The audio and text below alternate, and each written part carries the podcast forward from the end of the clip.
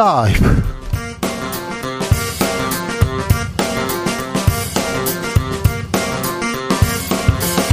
2023년 7월 10일 월요일입니다. 안녕하십니까. 주진우입니다. 서울 양평 고속도로 책임 공방 이어집니다. 느닷없이 백지화. 가장 황당한 건 양평군 군민들인데요. 백지화의 책임 누구에게 있는 걸까요? 이 사업 시작부터 지켜본 지역구 의원이 있습니다. 어떻게 보고 있는지 어, 경기 여주 양평에서 5선 지냈습니다. 정병국 전 의원에게 물어봅니다. 라파엘 그로시 IAEA 사무총장 방한 일정 마치고 갔습니다. 그런데 후쿠시마 원전 오염수 논란은 여전합니다. 오늘 야당 의원들 반대 여론 알리기 위해서 일본으로 떠났는데요. 더불어민주당 후쿠시마 오염수 해양 투기 저지 대책위원회 위원장 위성곤 의원에게 들어보겠습니다. 주가 폭락 사태 수사 한창입니다. 라더견 주가 조작 가담한 사람 구속됐는데요. 주식시장 이 여파 받고 있다고 합니다. 아, 지금 불안하다고 하는데요. 피해는 고스란히 개인 투자자를 몫이어서 참 걱정됩니다. 경공술에서 어, 주가 동향 주식시장 한번 알아보겠습니다. 나비처럼 날아 펄처럼 쏜다. 여기는 주진우 라이브입니다. 오늘도 자중차에 겸손하고 진정성 있게 여러분과 함께 하겠습니다. 아유, 덥지요. 장마철인데 이렇게 더웠나 생각이 듭니다. 7월 10일인데요. 아, 며칠 전부터 전 세계 역사상 가장 더웠다고 하고, 아이고, 여름밤 너무 괴롭다는 얘기 계속 나옵니다. 그런데요, 제가 계속 말하는데 모기 조심하셔야 됩니다. 경기도에서 말라리아 옮기는 모기 나타났습니다. 전에 없던 일인데요. 조심하셔야 됩니다. 어, 어쨌거나 이렇게 더운데요. 더운데 이 한여름밤 나는 방법 있으면 알려주세요. 모기 쫓는 나만의 비법 있으면 좀 공유해 주십시오. 문자는 샵 9730 짧은 문자 50원 긴 문자는 100원이고요. 콩으로 보내시면 무료입니다. 그리고 02로 전화가 올 수도 있습니다. 정치율 조사 기간인데요. 주진우 라이브라고 외쳐주시면 KBS의 아, 주진우 라이브에 큰 힘이 되겠습니다. 아, 사연 보내주시는 분들은요. 추첨해서 치킨 교환권도 보내드리겠습니다. 그럼 주진우 라이브 시작하겠습니다.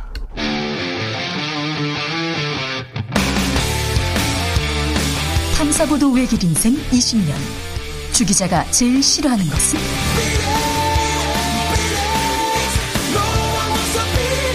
이 세상에서 비리와 부리가 사라지는 그날까지. 오늘도 흔들림 없이 주진우 라이브와 함께.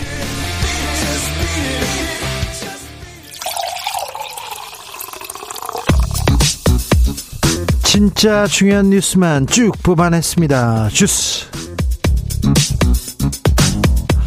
정상근 기자 어서 오세요. 안녕하십니까? 후쿠시마 오염수 그런데 정부가 처리수라고 표현했습니다.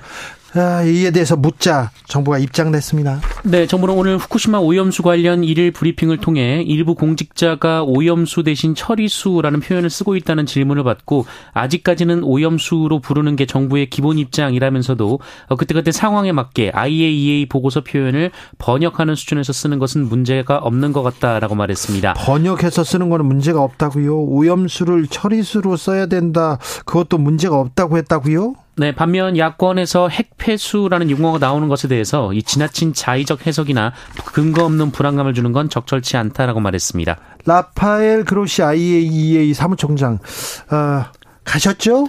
네, 어, 라파엘 그로시 국제 원자력 기구 사무총장이 2박 3일간의 방한 일정을 마치고 어제 출국했습니다. 어, 그로시 사무총장은 후쿠시마 원전 오염수 방류 계획에 대한 IAEA 보고서 내용을 설명하기 위해 찾아왔는데요. 어, 입국 과정부터 순탄치 않았습니다. 공항에서부터 후쿠시마 오염수 방류에 반대하는 시민단체들로부터 거센 항의를 받았고요.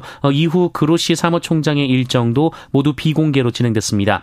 이 공개된 이 민주당과의 간담회에서는 이 민주당의 비판 비판이 쏟아졌는데요. 민주당은 IAEA는 일관되게 일본의 오염수 방류를 지지했다라고 주장했지만 이 그로시 사무총장은 충실한 검토 끝에 내린 결론이라고 반박했습니다. 네. 어, 국민의힘은 민주당이 국격을 추락시키는 무례한 행동을 했다라고 주장했습니다. 민주당과 야당 의원들이 지금 일본에 가서 오염수 방류 저지하겠다 이렇게 떠났습니다. 이 입장은 잠시 후에 들어보겠습니다. 윤석열 대통령 나토 정상회의 참석차 출국했습니다. 네, 윤석열 대통령은 오늘 오후 서울공항에서 전용 기 편으로 4박 6일 리투아니아 폴란드 순방을 떠났습니다. 윤석열 대통령은 오는 11일에서 12일 이 나토 정상회의 참관국 정상 자격으로 참석하고요. 이 북핵 대응을 위한 협력 강화 방안 등을 모색할 예정입니다. 네. 아울러 회의 기간 이 10여 개국의 정상과 양자 회담을 할 예정인데요. 특히 기시다 후미오 총리와 한일 정상회담을 갖게 될 예정인데 어, 이때 후쿠시마 오염수 방류에 대한 윤석열 대통령의 입장이 나올 것으로 예상이 되고 있습니다. 출국에 앞서 AP통신과 인터뷰했습니다. 네, AP통신과의 인터뷰에서 윤석열 대통령은 북한 핵 문제에 대해 강력한 힘과 억제력을 통한 평화가 가장 확실하고 믿을 수 있는 평화라고 밝혔습니다. 네. 윤석열 대통령은 국제사회의 강력한 대북 제재는 북한 핵 미사일 능력의 고도화를 막는 효과를 발휘할 것이라며 지금은 북한의 핵 개발 의지보다 이 핵 개발을 저지하려는 국제사회 의지가 더 강하다는 것을 분명히 보여줘야 할 때라고 말했습니다. 북한의 핵 개발 의지보다 북한 핵을 저지하려는 국제사회 의지가 더 강하다는 있다는 것을 분명하게 보여줘야 된다. 네. 네. 이번 인터뷰는 뭐 좀 잘 정제돼서 잘 준비해서 잘 하신 것 같습니다. 서울 양평 고속도로 논란 이어집니다. 네, 이재명 민주당 대표는 오늘 최고위원회 회의에서 이 서울 양평 고속도로 사업 백지화 논란에 대해 어, 이번 사건은 대통령 친인척이 연루된 권력형 비리 의혹의 전형이라며 그야말로 국정농단이라고 비판했습니다. 네. 어, 이재명 대표는 김건희 road라고 치장하면서 이 수조원대 국책 사업을 아무런 설명 없이 갑자기 옮기는 건 처음 봤다라고 비판했습니다. 민주당에서는 국정조사 특검 카드도 꺼내고 있습니다. 국민의힘은 반박합니다. 국민의힘 김기현 대표는 민주당이 똥볼을 차고 있다라면서 민주당이 가짜 뉴스, 괴담을 유포하며 헛발질하다가 양평 군민들로부터 지탄을 받고 있다라고 말했습니다. 네, 알겠어요. 다 좋은데 아, 저 여당 대표님이 이렇게 그냥 동볼 정도 좀 해주시거나 좀 조금 이렇게 비속어는 저희 저 비속어는 조금 이렇게 자제해 주시면 좋겠다 이런 생각도 좀 듭니다. 제 생각입니다. 조국 전 법무부 장관 아들 석사학위 반납했습니다. 네, 조국 전 법무부 장관의 아들이 입학 과정에서 허위 인턴 확인서 제출 의혹이 불거졌던 연세대 대학원으로부터 받은 석사 학위를 반납한다고 밝혔습니다. 네. 어, 조국 전 장관 측은 오랜 고민 끝에 논란이 있는 석사 학위를 반납하기로 결심했고 이 뜻을 대학원 측에 내용 증명으로 통지했다라고 밝혔습니다. 딸 조민 씨도 비슷한 그 조치 취했죠? 네, 앞서 조민 씨는 입학이 취소된 고려대와 부산대 의학전문대학원을 상대로 입학 취소 무효 소송을 제기했으나 지난 7일 이를 모두 취소한 바 있습니다. 네. 그렇게 됐군요. 출생 신고하지 않은 영아 사건 건수 계속 늘고 있습니다. 네, 병원에서 태어난 기록은 있지만 출생 신고가 되지 않아 경찰이 행방을 찾는 아이가 939명까지 늘어났습니다. 아, 경찰청 국가수사본부는 지난 7일 오후 5시까지 전국 시도청에 출생 미신고 영아 사건은 1069건이 접수돼서 939건을 수사 중이라고 밝혔는데요. 6일 어, 기준으로만 해도 780건이었는데 하루 만에 150건 이상 늘었습니다. 예. 이 사망한 것으로 확인된 출생 미신고 영아도 6일보다 어, 7명 늘어난 34명으로 파악이 됐습니다. 어, 이중 11명은 살해됐을 가능성이 있어서 경기남부 경찰청 등이 수사 중에 있고요. 19명은 혐의 없음으로 수사가 종결됐습니다. 4명은 어, 친부모 등에 의해 살해된 정황을 확인해서 검찰에 송치가 됐습니다. 군이 극단적 선택을 한 시도한 병사 낙상 사고로 위장했다는 그런 의혹 제기됐습니다. 네, 강원도 한 육군 전방 부대에서 극단적 선택 시도자를 낙상 사고자로 바뀌어 사건을 축소 은폐하려 했다는 주장이 제기됐습니다. 음. 어, 육군 모사단 예하 부대에 근무한다는 한 장병은 어, 오늘 페이스북 커뮤니티 육군 훈련소 대신 전해드립니다 제보를 통해서 이 같은 의혹을 제기했다고 합니다. 어, 제보자에 따르면 사고는 지난 2일 오후 7시쯤 발생했다고 하는데요. 3, 4m 가량 높이에서 떨어진 모 병사는 얼굴 부위와 폐에 큰 상처를 입어서 병원으로 옮겨졌는데 어, 제보자는 사고 발생 다음 날 이 추락 장소에 극단적 선택 예방 포스터가 붙었으나 5일 여단장이 방문한 이후 이 포스터가 전부 수거됐다라고 주장했습니다. 어, 이에 해당 부대 측은 언론 취재에 대해 군 수사기관이 정확한 사고 경위를 면밀히 수사 중이고 결과에 따라서 필요한 조치를 할 것이라며 어, 정확한 수사 결과가 나오지 않은 가운데 임의로 판단한 내용을 제보를 한 것에 대해 유감이라고 밝혔습니다. 제보한 거에 대해서 유감이라고 사실관계를 명확하게 밝히면 될 일인데 아무튼 어떤 일이 있었는지 하, 아직도 이런 일이 있습니다. 네, 안타깝네요. 제주도 낮 기온이 37도까지 올라갔습니다. 네, 폭염주의보가 내려진 제주도 북부의 기온이 무려 37도를 넘겼습니다. 이곳에서 기상 관측을 시작한 1923년 이후 7월 기록으로는 역대 2위인데요. 어, 1위 기록은 1942년 7월 25일에 기록한 37.5도였습니다. 아이고, 전국이 이렇게 뜨겁습니다. 7월인데 장마철인데도 아직 이렇게 덥습니다. 아, 지구가 아픈데 우리는 무엇을 해야 될까 계속 고민하게 됩니다. 이강인 선수, 슛돌이 이강인 선수가 세계 최고의 클럽 중 하나죠. 파리 생제르맹으로 이적했습니다. 네, 어제 이 프랑스 리강의 최고 명문 구단 이 파리 생제르맹 홈페이지에 이강인 선수의 사진이 올라왔습니다. 어, 리오넬 메시 선수는 떠났지만 네이마르나 킬리안 음바페 등 어, 슈퍼스타들이 모인 명문 구단에 이강인 선수가 합류했습니다. 메시 떠난 자리에 이강인 갔습니다. 네, 2028년까지 계약이고요. 예. 이적료는 공개되지 않았습니다만 311억 원으로 언론에서 추정 보도가 나왔습니다. 지금 역사상 손흥민 선수 다음에 역대 최고 이렇게 이적료입니다. 아, 조금 있으면 김민재 선수가 깨긴 할, 할 거지만 아무튼 이강인 선수 어, 대단합니다. 네, 이강인 선수는 팀이 모든 경기를 이기는데 일조하고 싶다라는 소감을 밝혔습니다. 아, 네. 파리 생제르맹은 프랑스 리그에서 우승을 밥 먹듯이 합니다. 밥 밥 먹는 것보다 더 자주 하는 팀이기 때문에 아, 이강인 선수가 여러 우승컵을 들어 올리는 모습을 볼 수 있을 것 같습니다. 이제 프랑스 리그도 열심히 봐야 된다 이런 또 기대가 크네요. KBS 아, 아들인데 사실 이강인 KBS가 난 가장 히트 상품이기도 한데 그냥 그렇다고요. 주스 정상근 기자 함께했습니다. 고맙습니다. 자, 더위 피하는 방법, 모기 피하는 방법 좀 알려주십시오. 2652님, 아유, 청취율 조사 전화 안, 안 오고요. 보험 조사 전화만 와요. 저도 그래요, 저도. 네. 1379님께서 모기 피하는 방법, 항상 청결하려고 노력합니다. 그래도 물리면 모기도 먹고 살지. 무는 건데, 어떡하냐. 그냥 놓아둡니다. 그런데 그거 물리면 안 됩니다. 일본 내염도 있고요. 말라리아 모기도 왔다는데, 조금, 네, 조심하셔야 합니다. 5627님께서 모기 박사 박사님이라는 분이 TV에 출연하셔서 말씀하셨어요. 깨끗이 씻으면 목이 잘 안 물린대요. 그래서 저도 밤에 자기 전에 샤워하고 자요. 뽀송뽀송하기도 하고요. 그 모기 박사님 누군지는 잘 몰라도 이분 음 꼭 그런 것만 아닙니다. 제가 씻기는 열심히 씻거든요. 잘 씻습니다. 저는 진짜 잘 씻는데 저는 모기가 물고요. 아, 김호준 안 씻는데 김호준은 안 물더라고요. 이건 어떻게 봐야 될까? 자, 모기 박사님한테 물어봐야 되겠습니다. 오일사오님 모기 때문에 자꾸 잠을 설쳐서 모기 싫어한다는 식물 사서 집에 놓았습니다. 아, 그런 것도 있습니까? 오, 그래요. 모기 쫓는 어, 네. 페퍼민트랑 바질 키우는데 모기가 들어오지 않는 기분이 좀 듭니다. 거실과 방 곳곳에 놔뒀습니다. 6233님께서 얘기했는데, 아, 그렇군요. 근데 저는, 저는요, 이렇게 식물만 이렇게 집에 들이면 이렇게 좀, 좀 살해하는 그런 좀, 그런 좀, 아, 참. 왜 우리 집에 오면 그렇게 잘 돌아가시는지, 네. 8590님, 향에 민감한 모기. 계피향 싫어해서 저는 계피 우린물을 뿌려서 모기를 피합니다. 효과 좋아요. 계피 싫어합니까? 어, 네, 알겠습니다. 유, 4680님, 고양이 키우는데 모기가 날아다니면 고양이가 먼저 발견하고요. 나 저거 잡는다고 뛰어다닙니다. 저는 그거 보고 물기 전에 잡아요. 아, 네, 그렇군요. 형우남님께서 모기 예방은 다른 거 없습니다. 맛있는 피를 가지고 태어나죠. 저는 모기가 피하는 그런 맛없는 피를 아 예. 아이 무슨 소리세요? 네. 나름대로 다른 향이 날 텐데 그냥 그렇다고요. 주진우 라이브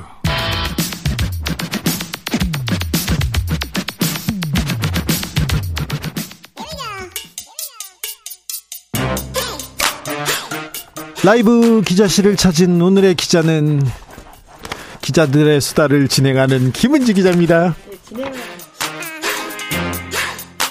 그냥 이렇게 해봤어요. 은지옥이요? 네, 알겠어요.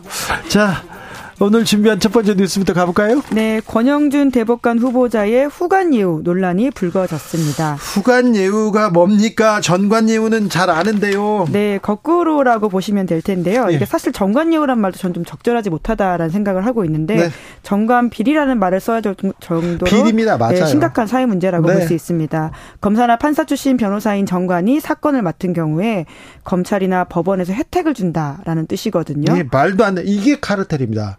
이게 진짜 카르텔인데 이게 못된 누구나 아는 카르텔인데 이 법조 카르텔, 검찰 카르텔, 판사 카르텔 깨자 이런 얘기는 왜 안 나와요? 카르텔 얘기만 나오고. 네, 그 정관 예우를 이제 뒤집어서 후관 예우라는 말도 나오고 있는 것인데요. 네. 나중에 검사나 판사가 될 사람을 미리 우대한다라는 뜻인 거죠. 일종의 관리한다라고 볼 수 있는 말입니다. 네. 그런데 이번에 국회 대법관 후보자로 이제 인사청문 특위에 제출된 권영준 서울대 교수의 법률 의견서 수입 내역을 보면요. 그러한 논란들이 있습니다.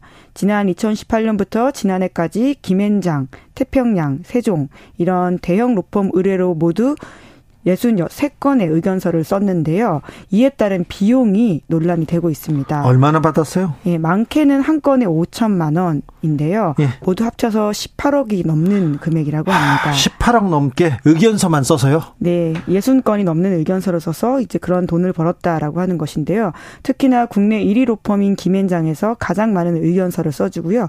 9억이 넘는 돈을 받았다라고 합니다. 서울대 교수가 이 로펌의 의견서를 써준다. 의견서가 뭐냐면은요.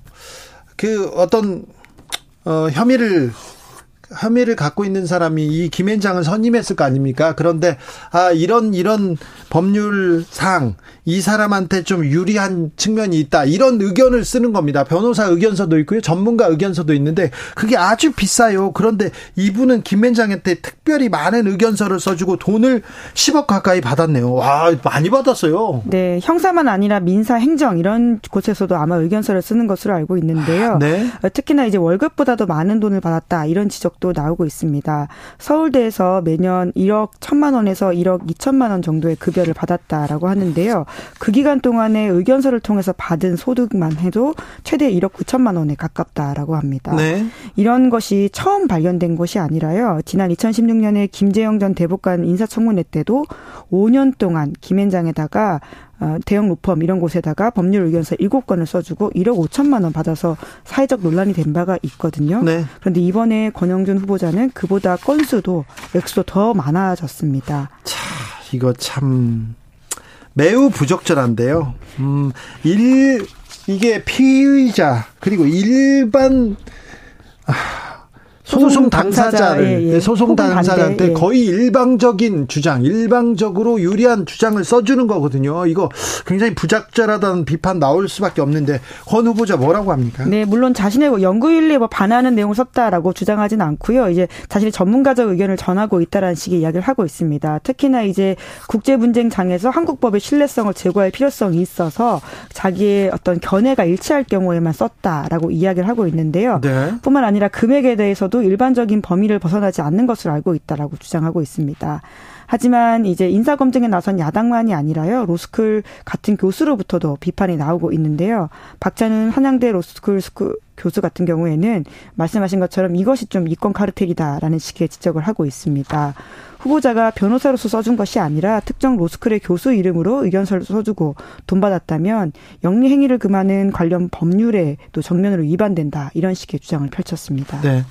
구사사구님께서 카르텔 어디선가 정말 많이 들어본 말인데요. 배운 분들 너무한 것 같아요. 얘기하는데 검찰 이 사법제도에 있는 카르텔 이거 우리 다시 생각해 봐야 됩니다. 돈이 없으면 돈이 없으면 죄를 받고 돈이 있거나 권력이 있거나 그러면 죄가 없어지고 죄가 감해지고 왜 법이 생겼는데요? 왜 사회 제도가 생겼는데요? 이런 부분에 대해서 좀 고민해 주셨으면 합니다. 검찰 출신 대통령이고 검사 출신 법무부 장관이지 않습니까? 이 카르텔 누구보다 잘 아시는 분들이 이 검사 카르텔, 이 사법 카르텔 깰려고 조금 더 노력하면 국민들한테 박수 받을 겁니다. 네. 다음 뉴스로 가보겠습니다. 네. 한국판 Prison Break라고 할 만한 사건이 벌어졌습니다. 탈옥이요? 네, 미국 드라마인데요. 탈옥으로 아, 유명한 드라마죠. 근데 한국에선 탈옥 거의 불가능해요. 네, 그런데 이번에 시도를 하다가 걸린 사람이 있는데요. 네. 라임 사건 주범으로 지목된 김봉현 전 스타모빌리티 회장입니다. 어, 그 이분은 수사 과정에서 도망갔던 사람 아니에요? 네, 두 차례나 그런 시도를 했다가 붙잡힌 바가 있는데요. 네. 그리고는 지난 2월 달에 1심에서 징역 30년 선고받은 바가 있습니다. 네. 그런데 지금 이번에는요 아주 꼼꼼하게 탈옥 계획을 세워서 걸린 걸렸다라고 볼 수 있는데요. 자 내용 들어봅시다. 네, 수감 중인 서울 구로구 서울 남부구치소에서 재판과 조사를 위해서 서울 남부지검과 남부지법으로 이동을 하거든요. 네. 그 출정하는 동선을 타깃으로 삼아서 네. 자기가 이제 호송 차량의 이동 경로는 물론이고 네. 법원, 검찰청 건물 조감도, 건물 내 잠긴 문, 후문 개방 여부, CCTV 사각지대 이런 걸 다 파악했다라고 합니다. 그럼 그럼 버스가 이렇게 이동하는 과정에 다른 트럭이 막 밀고 오고 총 쏘고 막 그런 영화에서는 그런 거 있어요. 네, 뭐 총까지는 아닌데요. 실제로 이번에 김봉현 일당이 마련한 탈옥 시나리오에는 네. 교통사고 네. 위장이 있다라고 하거든요. 네. 서울 남부지검으로 조사받으러 갈 때 미리 준비한 차로 교통사고를 고의로 내고 네. 사설 구급차를 이용해서 도망친다. 이런 계획을 세웠다라고 합니다. 뿐만 아니라요. 조직폭력배를 고용해서 재판에서 난동을 부리게 하고 감시가 소홀해진 틈을 타서 도주한다. 이런 또 다른 B 플랜이 있었다라고 하는데요. 네. 이런 시나리오를 실행하기 위해서 실제 조력자를 포섭하기도 했다라고 합니다. 네. 같이 감옥에 있었던 소위 말하는 부천 식구파라고 하는 조직 폭력배가 있는데요. 아, 부천 식구파 제가 부천에 취재 갔을 때 저 협박했던 사람들이에요. 어, 협박했던 사람들이요. 네. 제가 취재를 하고 있는데 취재하고 있는데 하, 네. 옆에서 구덩이를 막 파는 거예요. 구덩이를. 그래가지고 제가 무서웠었어요. 네. 자세한 내용은 안 하겠습니다. 네, 그 조직원 중에 한 명이 지금 이제 구치소에 수감돼 있고 네. 김봉현 전 회장이 이 사람을 이제 회유해서요. 네. 자기가 탈옥에 성공하면 돈 20억 원 줄 테니까 도와달라 이렇게 이야기했다라고 하고요. 예. 뿐만 아니라 이제 친누나를 통해 가지고 이 조직원의 지인에게 대포폰 마련하라라고 하면서 착수금 명목으로 천만 원 이미 건넸다라고 합니다. 네. 이런 식으로 자기가 계획에 성공을 하면 40억 10억 주겠다라는 식의 이야기를 하면서 돈을 계속해서 날랐다라고 하는데요. 네. 그런데 들켰습니다. 아, 어떻게 들켰어요? 뭐 어떻게? 이것도 아. 영화 같은 이야기인데요. 네? 탈옥 계획을 알게 된 조직원 중에 일부가 네. 변심을 해서 네. 검찰에 알렸고요. 예? 이것이 이제 물거품이 됐다라고 하는데 네. 도주를 도왔던 친누나도 이제 체포된 바가 있습니다. 구속영장 청구했는데 했는데 기각됐죠. 기각이 되긴 했습니다. 네. 그리고 이제 김봉년 전 회장에 대해서는 금치 30일 조치를 받았다라고 하는데요. 네. 금치는 이제 독방에 수용되고 접견 전화, 공동 행사 참가 이런 것들이 다 제한되는 행위라고 합니다. 네. 뿐만 아니라 이제 아까 말씀드린 것처럼요. 김봉년 전 회장은 이미 전력이 있는 사람인데요. 네. 이제 팔당대교 남단에서 전자팔찌 끊고 도주한 바가 있고요. 예. 또 아파트에 숨어 지내다가 검찰에 붙잡히기도 했었습니다. 네. 아, 네. 이분 또 영장 실질 심사 앞두고 잠적해서 숨어 있다가 체포된 적도 있고 전력이 화려한데 네, 뿐만 아니라 검찰 이제 술접대 논란에 있어서도 네. 예, 주요한 예, 피고인 중에 한 명이었죠. 우혜진 님께서 영화를 너무 많이 보셨나 봅니다. 그런 생각 듭니다. 하, 이런 분 돈이 아직 많으니까요. 이런 아, 이런 뭐라 이 공상에서 빠져나오지 못하는 것 같은데 우리나라는요. 네. 경찰들이 맘만 먹으면 그만 잡아요. CCTV가 워낙 또 있고요. 이 또 감시 시스템도 잘 있어서 어디 못 갑니다. 어디 못 갑니다. 아, 제가 병원에 치료 나왔다가 도망간 조폭이 있었어요. 범서방파 어, 뭐 중간 보스였는데요. 두, 두목급 수계였는데 도망갔는데 검사가 모르고 있더라고요. 경찰이. 그래가지고 제가 전화해가지고 도망갔다고 이렇게 일렀는데 옛날에는 형집행정지 병원에만 있어야 되는데 병원에 있어야 되는데 그럼 병원에 있으면 어, 경찰이 그 앞에서 감시를 합니다. 근데 경찰들한테 이렇게 뇌물을 주고 그 앞에서 막걸리 먹고 지방에 가던 경우도 있었습니다. 그것도 제가 신고해가지고 몇 명 잡았어요. 다음 뉴스로 가보겠습니다. 네, 기시다 후미오 일본 총리의 지지율이 하락세라고 합니다. 오, 히로시마 G7 정상회의 그리고 윤석열 대통령과 한일 정상회담 이후에는 막 지지율이 계속 올라가더니 지금은 그렇지 않나 봅니다. 네, 국내 정책이 발을 붙잡았는데요. 네. 일본은 상대적으로 디지털화에 느린 국가라고 알려져 있지 않습니까? 코로나 때 봤잖아요. 코로나 때 집계를 못 하는데 왜 그런가 했더니 팩스로 전국에 코로나 환자를 이렇게 집계 해가지고 잘 정확하지도 않고 그랬잖아요. 네, 이제 그러한 모습들에 있, 어서 일본 정치 지도자들과 관료들도 변화를 모색해야 된다라고 하는 충격이 꽤 컸다라고 합니다. 네. 그래서 My Number 카드라는 제도를 도입하려고 하는데요. 이게 뭐죠? 한국의 주민등록번호 같은 제도라고 보시면 됩니다. 네. 그래서 이 번호를 통해 가지고는 은행 계좌, 건강보험증 이런 각종 공공 서비스를 하나로 연계하는 제도라고 하는데요. 네. 그런데 일본 사람들이 여기에 호응이 그렇게 좋지 않다라고 합니다. 네. 게다가 그래서 일본에서는 이제 현금을 지급 그러니까 포인트를 지급하는 방식으로 현금성 이벤트를 해서 카드 발급률을 76%까지 올렸다라고 하는데요. 많이 늘었네요. 일본은 카드 안 받거든요. 그리고 뭐 영수증도 어, 꼼꼼하게 써서 이렇게 손으로 써가지고 주는 경우 많았잖아요. 네. 그런데 최근에 이 제도가 또 오류가 있어가지고요. 시민들의 불만과 불신이 커지면서 기시다 총리의 지지율에도 이상이 있었다라고 합니다. 그래요. 지지율 반전을 위해서 또 한국 카드를 쓰거나 뭐 그러진 않겠죠. 네, 우선은 기시다 총리는 외교에 굉장히 능한 인사이기 때문에 아, 그건 맞는 것 같아요. 예, 외교부 장관 출신이기도 하고요. 예? 그래서 이제 한미일 정상회담 다가오고 있고 또 유엔 총회 참석 같은 것으로 좀 지지율을 올리려고 하는 보관도 있다라고 하고요. 뿐만 아니라 개각을 통해서도 굉장히 좀 지지율을 한번 올려보겠다라고 하는 것이 있어 보이는데요.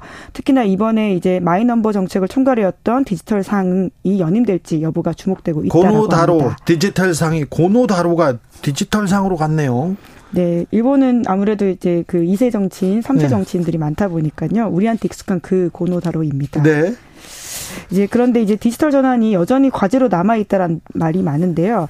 일본이 특히 이제 코딩 능력이 부족해서 생긴 문제다 이런 식의 지적들을 일본 내부에서 나오고 있는 말이라고 합니다. 코딩 능력이요? 네, 디지털화의 필수인 코딩을 제대로 해낼 좀 인재가 부족해서 나온 사달이다라는 식의 해석이 요미우리 신문에도 나오고 있다라고 하는데요. 아무래도 여전히 좀 아날로그식 행정 절차가 좀 익숙하다 보니까 이러한 인재들이 계속 잘 길러지지 못한 어떤 순환이 있다라고 보는 지점도 있을 것 같습니다. 네. 아무튼 일본에서 사시는 분들 이렇게 보면요. 한국하고 비교해 봐서 굉장히 뭐라고 해야 되나 한 10년 20년 행정 절차는 뒤처져 있다 이런 얘기 많이 해요. 한국 생각만 하면 낭패 본다는 얘기도 많이 합니다. 네. 뭐 관련해 가지고는 지금 이제 지자체라든지 각 서류가 다 통합돼 있지 않아서 불편한 부분도 있다라는 식의 이야기를 하고 있는데요. 여튼 이제 My Number 카드 같은 경우에는 일본 사회가 한번 좀 짚고 넘어가야 될 정책은 분명히 보이거든요. 네. 그래서 기시다 정부가 의욕적으로 하고 있는데 지금은 좀 상황이 좋지 않다라고 합니다. 합니다. 옛날에는 일본 정부에서 위기가 있을 때 선거가 있을 때요 북한을 때리는 전략을 구사하기도 했습니다. 그런데 아베 정부 이후로 또 기시다 후미오 총리도 그렇고 선거 때 그리고 지지율을 위해서 한국을 어, 때리거나 아니면 한국과의 무슨 관계 또 정상회담을 통해서 돌파구를 모색하는데 아 이거 좀 네, 뭐 윈윈이 될 수도 있는 상황일 수 있을 텐데요. 뭐 지금까지는 뭐 그렇지 못해서 예. 조금 걱정이 되네요. 아, 기시다 지지율까지 우리가 걱정해야 되나 그런 생각도 해보네요. 기자들의 수다였습니다. 시사인 김은지 기자 함께했습니다. 감사합니다. 네, 고맙습니다. 교통정보센터 다녀오겠습니다. 임초희 씨.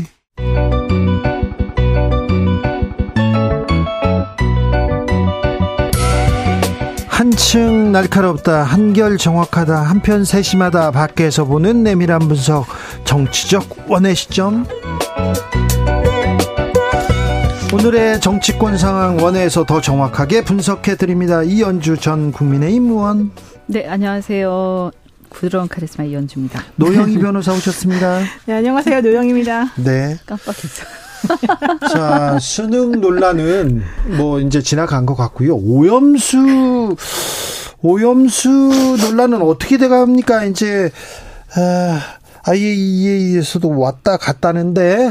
근데 사실 오염수 문제는 이제부터 시작이 아닐까 생각이 듭니다. 왜냐하면 그 IAEA 사무총장이 우리나라에 와가지고 명확하게 얘기를 한 게 별로 없고 그 다음에 그 내용을 살펴보게 되면은 본인들은 책임 못 지는데 일본 말에 의하면은 괜찮을 것 같다. 사실 이게 저는 요지라고 생각하거든요. 네.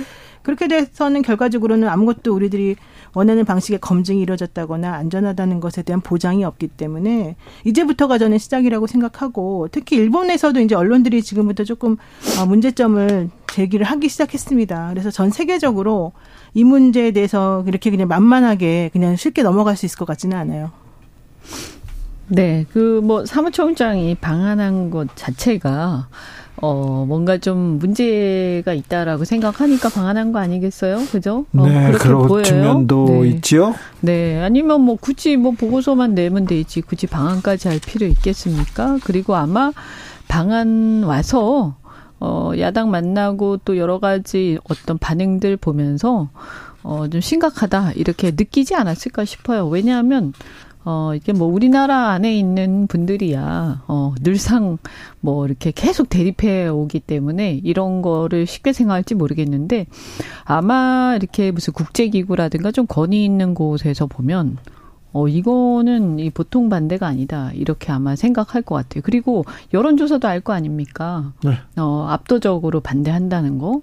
그래서 사실은요, 이 IAEA 보고서는 뭐에 대한 거냐. 계속 똑같은 얘기를 반복하잖아요. 우리가 보고서를 낼 때는 좀 이렇게 보고서 내보신 분들은 아실 텐데, 보고서의 목 적과 범위 안에서만 보고서 의뢰받은 사람은 쓰는 거잖아요.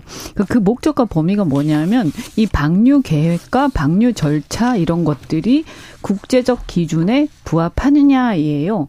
그러니까 뭐냐면 스스로도 사무총장 스스로도 얘기했다시피 일본이 방류 결정을 해서 방류를 하는 게 적절하냐 안 하냐 이것이 인체에 미친 영향은 어떠냐, 이것이 환경과 생태에 미친 영향은 어떠냐에 대해서는 이 방, 어, 이 IAEA 보고서를 의뢰한 일본의 발주 범위에 들어가 있지 않아요. 그래서 그 보고서 안에 어, 이 내용이 어, 다뤄지지 않았어요.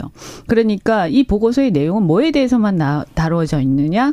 어, 방류의 계획과 방류의 절차 이런 것들이 국제적 기준에 따라서 하고 있느냐, 할 것이냐 이런 것들만 이제 다뤄지는 거예요. 그래서 그거는 아니 일본이 어쨌든 이렇게 대놓고 공개적으로 하는데 방류 계획과 방류 절차 자체를 국제 기준에 어긋나게 하겠습니까? 그 당연한 거예요. 그런데 이걸 가지고 이것을 굉장히 확대 해석해서 이걸 가지고 아 아이가 완전히 안전하다고 했다.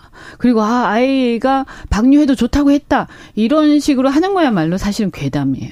그 하나 더 중요한 문제가 있는 것 같아요. 민주당 의원들이 만났지 않습니까? 이 사무총장한테 물어봤다는 거예요. 양이원영 의원 인터뷰에 의하면.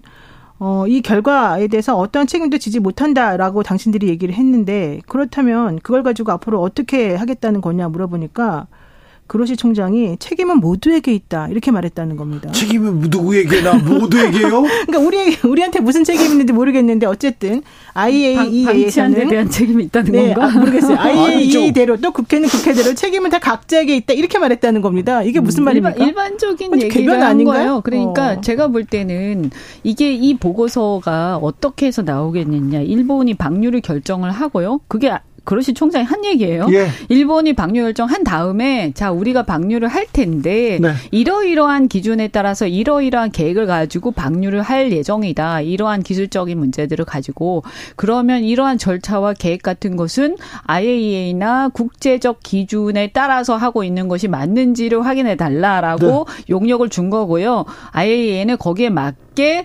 주문한 대로 생산을 한 거예요. 보고서를 그 범위 안에서 그것은 예. IAEA가 거짓말하거나 뭐 이런 건 아니에요. 어, 네, 그 네. 그것은 주문 받은 대로 그 범위 안에서 충실히 한 거예요. 주문 저는 제작 주문 받은 대로가 무슨 그러니까 발주한 검증. 범위 그러니까 안에서 발주 용역 보고서라는 네. 거잖아요. 그렇죠. 아니, 그러니까 우리가 아. 용역을 보- 용역을 발주할 땐 그렇게 하는 거죠. 그래서 발주가 그렇다는 얘기예요. 지난주에 유승민 전 의원이 주진우 라이브에 나와가지고 이렇게 중요하고 이렇게 국민적 관심사인데 어찌해서 그런지 이 오염수 논란에서는 대통령이 쏙 빠져 있다. 대통령이 아무 말도 하지 않는다 얘기했는데 오늘 네 어, 리투아니아로 출국했습니다.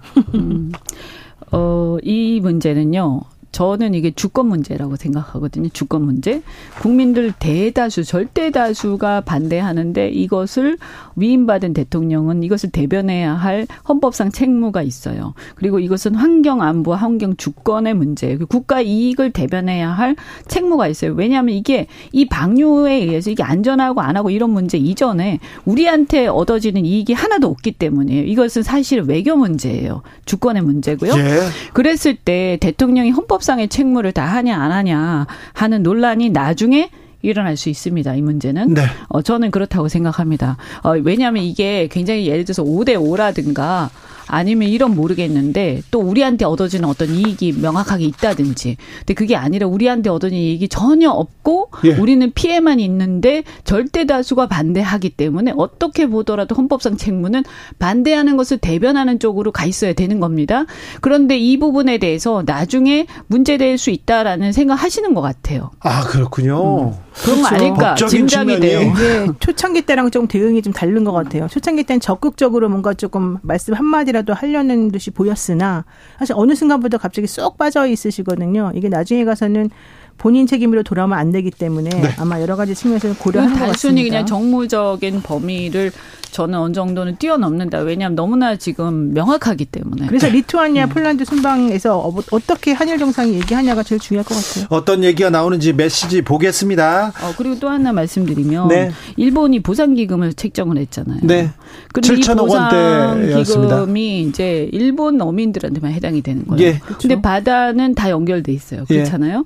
대통령 이 저는 최소한 있잖아요. 가셨으면 일본 수상한테 그 보상기금 어째서 일본 어민한테만 해당이 되느냐 이것도 물어봐야 된다고 생각해요. 알겠습니다. 자, 민주당 얘기 잠깐 듣고 저기 고속도로로 가보겠습니다. 고속도로 상황 어떤지. 자, 어, 명락 드디어 만난다 얘기하는데 이재명 이낙연 전 대표 드디어 만난다 얘기했는데 민주당은 이 문제로 그렇게 에너지를 소비해야 됩니까? 노영희 변호사님, 아, 그냥 만나시면 돼. 아니 만난다 안 만난다로 지금 언제 언제부터 민, 주당 지지자들도 많이 만났어요, 안 만났어요? 아직 안 만났어요.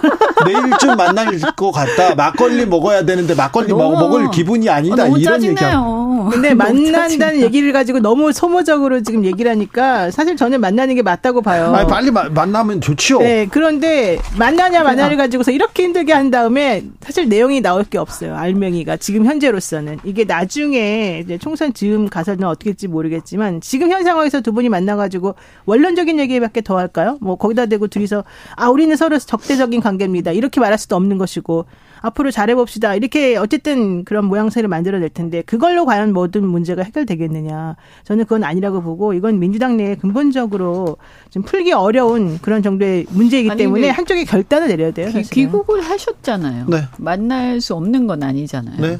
만나야죠 당연히. 어, 근데 왜안 아니, 알겠어요. 이제 빨리 만나라고 누가 하고요. 만나는 거예요? 만나라 그래. 자, 빨리 안 만나라고 하고 거예요? 빨리 우리는 빨리 만나요. 뭐 자, 하는 거예요 지금 한국에 왔는데.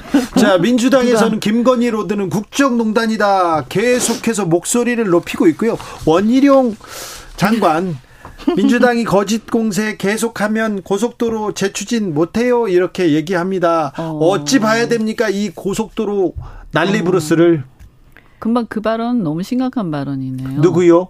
금방 이 민주당이 이것을 사과 거짓 공세 지속하면, 그 지속하면 고속, 도로 뭐- 재추진 못한다. 원희룡 장관 말. 아니 그러니까 지금 장관이 이 문제를 국민을 전혀 바라보지 않고 민주당만 생각하는 거네요. 민주당하고 싸움만 생각하는 거네요. 딱 보니까 그리고 국민은 특히 양평 군민이라든가 거기 이해관계자들 주말에 많이 가시는 분들은 완전히 인질되셨네. 인질.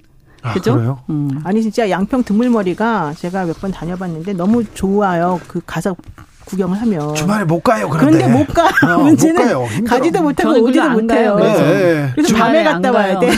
주말에 그거 안 근데 지나가. 이렇게 중요한 이 사업을 이게 1조 8천억짜리 사업이잖아요. 15년 동안 수건 사업이었답니다. 2007년도부터 이게 계속해서 이 얘기가 나왔던 이 사업을 아니 야당 야당에서 이것 좀 이상한데요? 왜 갑자기 바꿨어요라고 물어본다고 해서 나 그럼 안 할래. 다 니네 탓이야.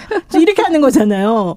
어떻게 장관님이 국토교통부 장관님께서 왜 이랬는지 의심을 좀 품는 사람들에 대해서 얘기를 해주지 않고. 노영 변호사님 이거 다 이 백지와 이 다, 탓은 다 민주당이 잘못한 거라지 그러니까요. 않습니까? 이게 다 민주당 잘못이고 다 니네 아니, 탓이라고 너 잘못이다 이러는 거잖아요. 지금 싸움 저는 붙이는 거예요. 그래서 양평 어, 국민들하고. 지금 아니 정치 자체를 이해를 못하는 것 같다. 왜 이러지? 정말 이런 생각이 드는데 특히 우리나라가 그래도 민주주의 명색이 민주주의 국가인데. 네. 명색이 아니 이거 이런 거 아니에요. 야당이 왜 존재하는 거예요? 이런 거를 지적하라고 있는 거예요. 네. 야당이 없으면요.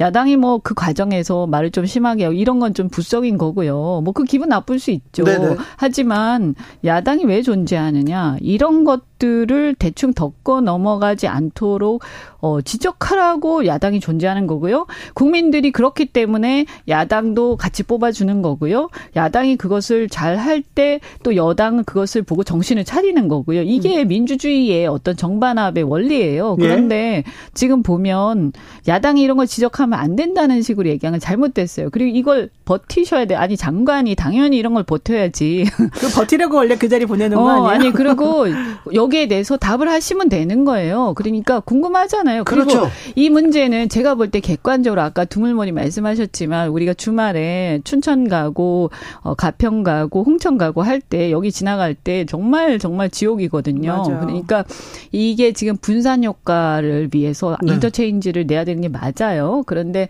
왜 이것이 갑자기 막판에 병력느냐 이거잖아요. 네, 그러니까 이게 2000... 합리적으로 네. 이해가 잘 안 된다라는 거잖아요. 네. 그러면 이게 이거를 설명을 하든지 설명해 주셔야죠. 아니면 이게 설명이 본인도 좀 이상해 봤더니 네. 그러면 내가 모르는 뭔가 있을 수 있어. 그럼 어떻게 하셔야 돼요? 조사하라고 해야죠. 조사하라고. 네. 그다음에 감사원에 조사 의뢰를 하시던가 네. 이렇게 해서 만약에 정 너무 이상해. 그러면 고발을 하시던가 국민들한테 내가 이것을 일차적으로 국토, 국토부에서 조사하고 감사원 조사 의뢰를 한다든가 필요한 조치를 취하겠다. 일단 조사해서 국민들께 보고 드리겠다라고 하면 그리고 이것은 일단은 보류를 한 다음에 그 조사 결과 보고 이것을 바로 잡든지 하겠다라고 하시면 되는 거예요. 그냥 순리대로 풀어가시면 되거든요. 예. 근데 민주당이 이것을 문제 제기를 했다고 해서 기분 나쁜 얘기들이 오갈 수 있지만 야당 원래 그런 거기 때문에 여기에 맞게 대응하시면 돼요. 근데 이걸 갖다가 갑자기 장관직을 던지겠다, 뭐 계속 떠들면 나는 이것을 아예 백지화 시켜 버리겠다. 이렇게 되면 네. 국민들이나 거기 이해관계에 있는 양평 국민들은 어떻게 되는 거예요? 이분이 어? 처음에는 어, 무책임하지. 늘공 진짜. 늘공한테 책임을 돌렸어요. 그래요? 예, 처음에 공무원 늘공과 어공이 이렇게 다르더라 하면서 처음에 그러다가 이제 점점 점점 수습이 불가능해지니까 내 직을 걸겠다 이렇게 나오다가 네. 이제는 그게 피노키오 얘기까지 나왔어요. 이분이 예전에 이제 그렇게 알고 있었다 뭐 이런저런 얘기가 나오니까 음. 이제부터는 딱 공세 전환을 딱 시켜가지고 프레임을 돌려버린 거예요. 제가 봤을 때. 근데 그거는 정치인으로서 물론 뭐 그렇게 돌릴 수도 있다고 보겠습니다만. 장관이잖아요. 그러니까 하는 말이에요. 제가 지금. 프레임이 안 돌아가요. 그러니까 안, 안, 돌아가요. 안 돌아가는 거 맞아요. 근데 언론들 요즘 딱 보도 나오는 거 보니까 돌아가고 있는 것 같은데. 아니, 그건 언론만 돌아가지. 중요한 건 그렇게 하면 안 된다는 거죠. 장관으로서 절대. 그리고 이제는 민주당 책임으로 이제 전체적으로 다 코너를 몰려고 하고 있는데 전 이게 결국은 부메랑으로 돌아온다. 왜냐하면 음. 이게 이 정도 사업 을 하려면요 그동안 쌓여놓은 자료들이 진짜 많거든요. 이런 회의 결과라든가 보고서라든가 아니, 여러 가지 것들이 그것을 해결할 수가 없을 거예요. 자, 2022년도에 7월에요. 노선이 변경됩니다. 변경돼요. 별도의 의견 수렴이, 수렴이 없었어요. 없었어요. 그러니까 주민들이나 아니면 뭐 전문가들한테 어디가 좋냐 이런 게 없이 갑자기 종점이 변경됐어요. 어, 왜 그랬지? 이걸 밝히면 되는데 그러니까. 나 안에 이러고 있습니다. 구민정 님께서 장관이 자기 집 앞, 자기 땅에 자기 돈으로 도, 도로 놓는 것도 아니잖아요. 왜 마음대로 백지화 한 해 만에 하십니까? 그러니까. 신동아님께서는요 괴담을 차단하는 방법 하나로 백지화 절대 찬성합니다 이렇게 얘기하는데 아, 예. 그러니까 아, 이런 아, 기, 이런 거잖아요. 제가 볼 때 저 얘기를 왜 하냐? 백지한다고 하면 양평 국민들 내지는 이해관계자들이 벌떼같이 민주당을 괴롭, 일어나겠죠. 그러면서 이분들이 민주당을 괴롭혀서 민주당이 더 이상 이 문제에 대한 의혹을 제기하지 못하게끔 하려는 그런 거예요. 아까 입을 프레임, 다물어라 이거죠. 프레임 네. 그거예요. 근데 실은 뭐냐? 이거는 이 문제를 백지화 할 일도 아니고 말도 안 되는 얘기를 장관이 꺼내신 거예요. 아니 그 어. 주, 그 백지화 되지도 않아요. 주민들의 수건 사업이고 15년 동안 이렇게 여기까지 왔는데 백지화하면 국익을 위해서도 이건 바람직하지 않죠. 백지화하려면 절차가 있는 건데 절차 하나도 안 이거를 장관이 나 백지화한다라고 한다고 백지화되는 사업이 아니에요. 이건 지금 말을 그렇게 하는 것이지 본인이 지시한다고 그대로 백지화 막 되고 그럼 나중에 이거 문제됩니다. 이거 법적으로 장관이 책임지셔야 아, 되는 상황이 당연하죠. 오는 거예요. 그러니까 이런 되지도 않는 얘기를 말을 막 함부로 안 하셨으면 좋겠고 그 정도 모르실 분이 아니실 텐데 그 다음에 이거는요 이렇게 장관이 자꾸 오바를 하시니까 더 일이 커지는 거예요. 아까 제가 말씀드린 것처럼 조사를 하고 보고를 하고 조금 만약에 미진한 부분이 있으면 노선을 갖다가 다시 처음부터 원점으로 다시 상의를 좀 해서 한 몇 달 있다가 발표하겠다든지 이렇게 할 수 있는 거예요. 그런데 그렇게 해도 야당은 떠들겠지만 그건 일단 둘째치고 지금의 제가 봤을 때 여당 입장에서 최선의 해결은 그런 식으로 차분하게 해결을 하는 거예요. 근데 이걸 이렇게 막 백지화하겠다, 내가 직을 걸겠다, 이렇게 자극적으로 나오니까 일이 더 커지면서 일각에서는, 어? 아니, 아무 문제가 없으면 왜 이렇게까지 난리치는 거지? 이렇게, 이런 얘기들이 지금 나오고 있어요. 네. 이게 약간 네. 울, 울면서 막 땡깡 부리는 사람들이 갑자기 딱 생각이 나는 거 이런 행동을 보면 근데 그렇게 되면 우리 국민이 장관이나 정부 여당이 하는 일들을 그대로 믿고 따르고 하는 신뢰 자체가 다 무너지게 되거든요. 네. 이 부분에 대해서는 장관님이 좀 다시 좀 말씀을 하셔가지고 네. 사태를 좀 수습해 알겠습니다. 좋겠어요. 네. 자, 장관 땡깡 이, 이 발언은 제가 사과하겠습니다. 투덜 아니 응석 아니 뭐뭐 그런 걸로 그런 걸로 좀 바꾸겠습니다. 자, 2부에서 정병국 전 의원한테 자세한 얘기 좀 물어볼 테니까 어, 다 잘 물어볼게요. 아, 이 고속도로의 진실은 무엇인지. 아, 어렸을 때 누가 이 사업을 백지화하게 했는지 누구한테 책임을. 물어야 그거, 되는지. 그 답은 뭐냐면요. 한 매, 한, 제가 볼 때는 한, 어, 짧으면 1년, 길면 한 2년 정도 기다리시면 답이 나와요?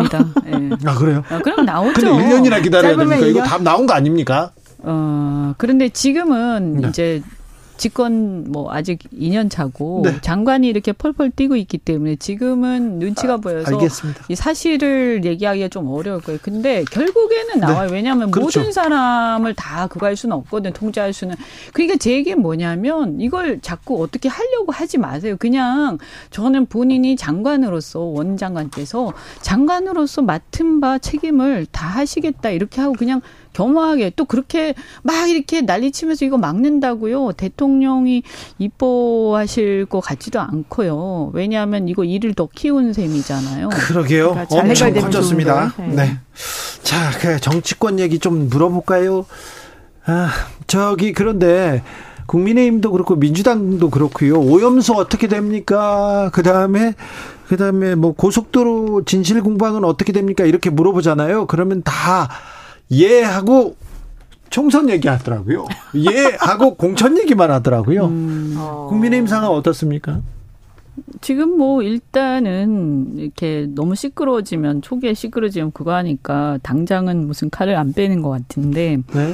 어 그런데 이제 사람들이 이제 음 옥신각신 또는 이제 일각에서 뭐 어, 어느 지역은 어떻게 하기로 했다, 뭐, 윤핵관들이 몇 명이다, 그 친윤들 몇 명인데 몇 명이 내려온다, 또 그 다음에 대통령을 파는 건지 아니면 실제로 뭐 어떻게 위임을 받은 건지 잘 모르겠지만, 각 지역마다, 특히 영남 지역에는 전부 다 한 명씩, 지역마다 몇 명씩 내려와가지고, 네. 어, 대통령을 팔거나 또는 진짜 뭔가 관계가 있는 것처럼 보이는 그런 분들이 이렇게 막 활동하고 계세요. 그러니까 이게 실제로 현- 지금 있는 현역들 입장에서는 굉장히 불안 요소가 되고 있는 거죠. 네. 어, 그런데 제가 볼 때는 어, 지금 그렇다면, 어, 가- 객관적으로, 어, 비주류 내지는 주류가 아닌, 그러니까 친윤이 아닌 의원들이나 당협위원장들하고 타협을 할 것이냐, 대통령께서 지금까지의 어떤 성정으로. 봤을 때, 어, 그, 그 부분이 상당히 이제 회의적인 거죠. 그럼 어떻게 해야 되나라는 것에 대해서 굉장히 큰 어떤, 어, 걱정거리들이 있는 거죠. 민주당 상황은 어떻습니까? 민주당은 지금 좀 눈치 보는 것 같아요. 제가 봤을 때. 왜냐하면 아직 그 내부적으로 아주 극단적인 서로 간의 분쟁이나 이런 갈등 요소가 막 아직 폭발하진 않았는데 폭발하기 직전처럼 지금 좀 보이거든요. 그래요? 예, 그래서 사실 이제 추, 추미애 전 장관도 지금 이제 딱 깃발을 꽂은 거 아니겠어요? 네, 이제부터? 네. 그렇게 되면은 추미애 전 장관, 이재명 대표, 송영길 뭐 대표는 물론 이제 무소속이긴 하지만은 뭐 무소속이라고 할 것도 없죠. 어쨌든 당을 나가 나갔고 이낙연 대표까지 해가지고 지금 복잡스럽게 상황이 돼버렸는데 추미애 전 장관도 그럼 민주당 내에서 이렇게 활동한답니까? 아니면 저는 모릅니다. 제가 그분하고 얘기를 안 해봐서. 네. 근데 아마 당을 당연히 나가진 못하죠. 당, 나갈 수는 없는 것이고 당 내에서 움직이는 제가 거죠. 그- 제가 보기 분당이나 신당 얘기는 음. 안 맞는 것 같아요. 그 공천과 관련해서 한 말씀만 드리면요. 이 공천이라는 게 사실은 아니 주권 국민한테 있는 거잖아요. 그런데 정당을 통해서 이 주권들이 행사가 되는 거 아닙니까? 네. 그죠? 어떻게 국회 같은 경우에는 그러면 이 정당들의 공천권이라는 게 원래부터 자기들 게 아니에요. 원래 국민 거예요. 근데 국민 이렇게 거라고 말은 하잖아요. 어, 이렇게 마구잡이로 자기 마음대로 하면요. 사실은요. 주권을 탈취하는 겁니다, 이거. 어, 그래요. 어, 느당 얘기하시는 거예요? 어, 글쎄요. 글쎄요. 네. 국민 공천 다뭐 똑같아서 어, 내가. 국민 공천이라고 하는데 말은 그렇게 아니 하는데 그래서 이거 진짜 대대적인 저는 정치 개혁이 필요하다 이렇게 생각합니다 정말. 모든 국민들이 그 제도적, 얘기는. 맨날 나온. 해결, 해결되지 모든. 정치인들이 그 얘기 하나도 안 하는데 바꾸고 네. 지금 그대로 있어. 이연주 노영희 두 분 감사합니다. 네, 고맙습니다.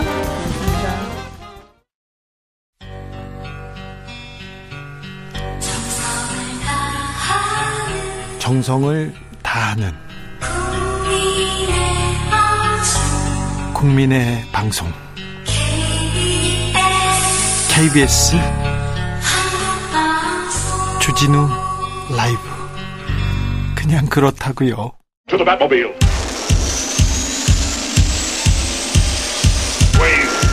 Energy. 주기자의 1분 주말에 지방에 다녀왔는데요. 현역 의원이 국회 상임위원장에 올랐다는 현수막이 수십 개 보이더라고요. 마을 입구 아름다운 풍경 무엇보다 신호등을 현수막이 딱 가로막고 있었습니다. 어떻습니까? 도시는 더 심각합니다. 혐오를 단 현수막, 그 위에 증오를 품은 현수막, 그 위에는 조롱을 뱉는 현수막이 달려 있습니다. 저급한 정치적 선동과 선전, 경진대회를 하는 것 같습니다. 아이들이 볼까 무섭습니다. 가슴이 철렁했습니다. 언젠가부터 국회의원들이 현수막을 마음대로 걸 수 있는 특권을 만들었습니다. 그러더니 현수막 정치 풍년입니다. 그런데 현수막은요, 풍경과 미관을 해치고요, 신호를 가려서 안전을 해치고요, 재활용이 어려워 환경을 해치고, 혐오 언어로 정서를 해치는 그야말로 공해라고도 볼 수 있습니다. 순기능이 물론 있지요. 그런데 역기능이 훨씬 큰 것 같습니다. 그런데 정치권에서는 자신들의 사적 이익을 위해서 현수막 도배질 이어갑니다. 더 독하게, 더 천박하게 저질 정치 경쟁하는 듯해 보입니다. 정치권에 좀 부탁드리겠습니다. 혐오의 현수막을 지금이라도 걷어 치우세요.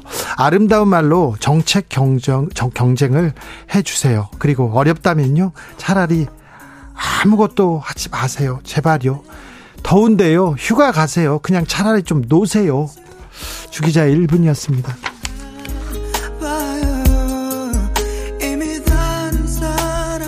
바이브 미워도 다시 한번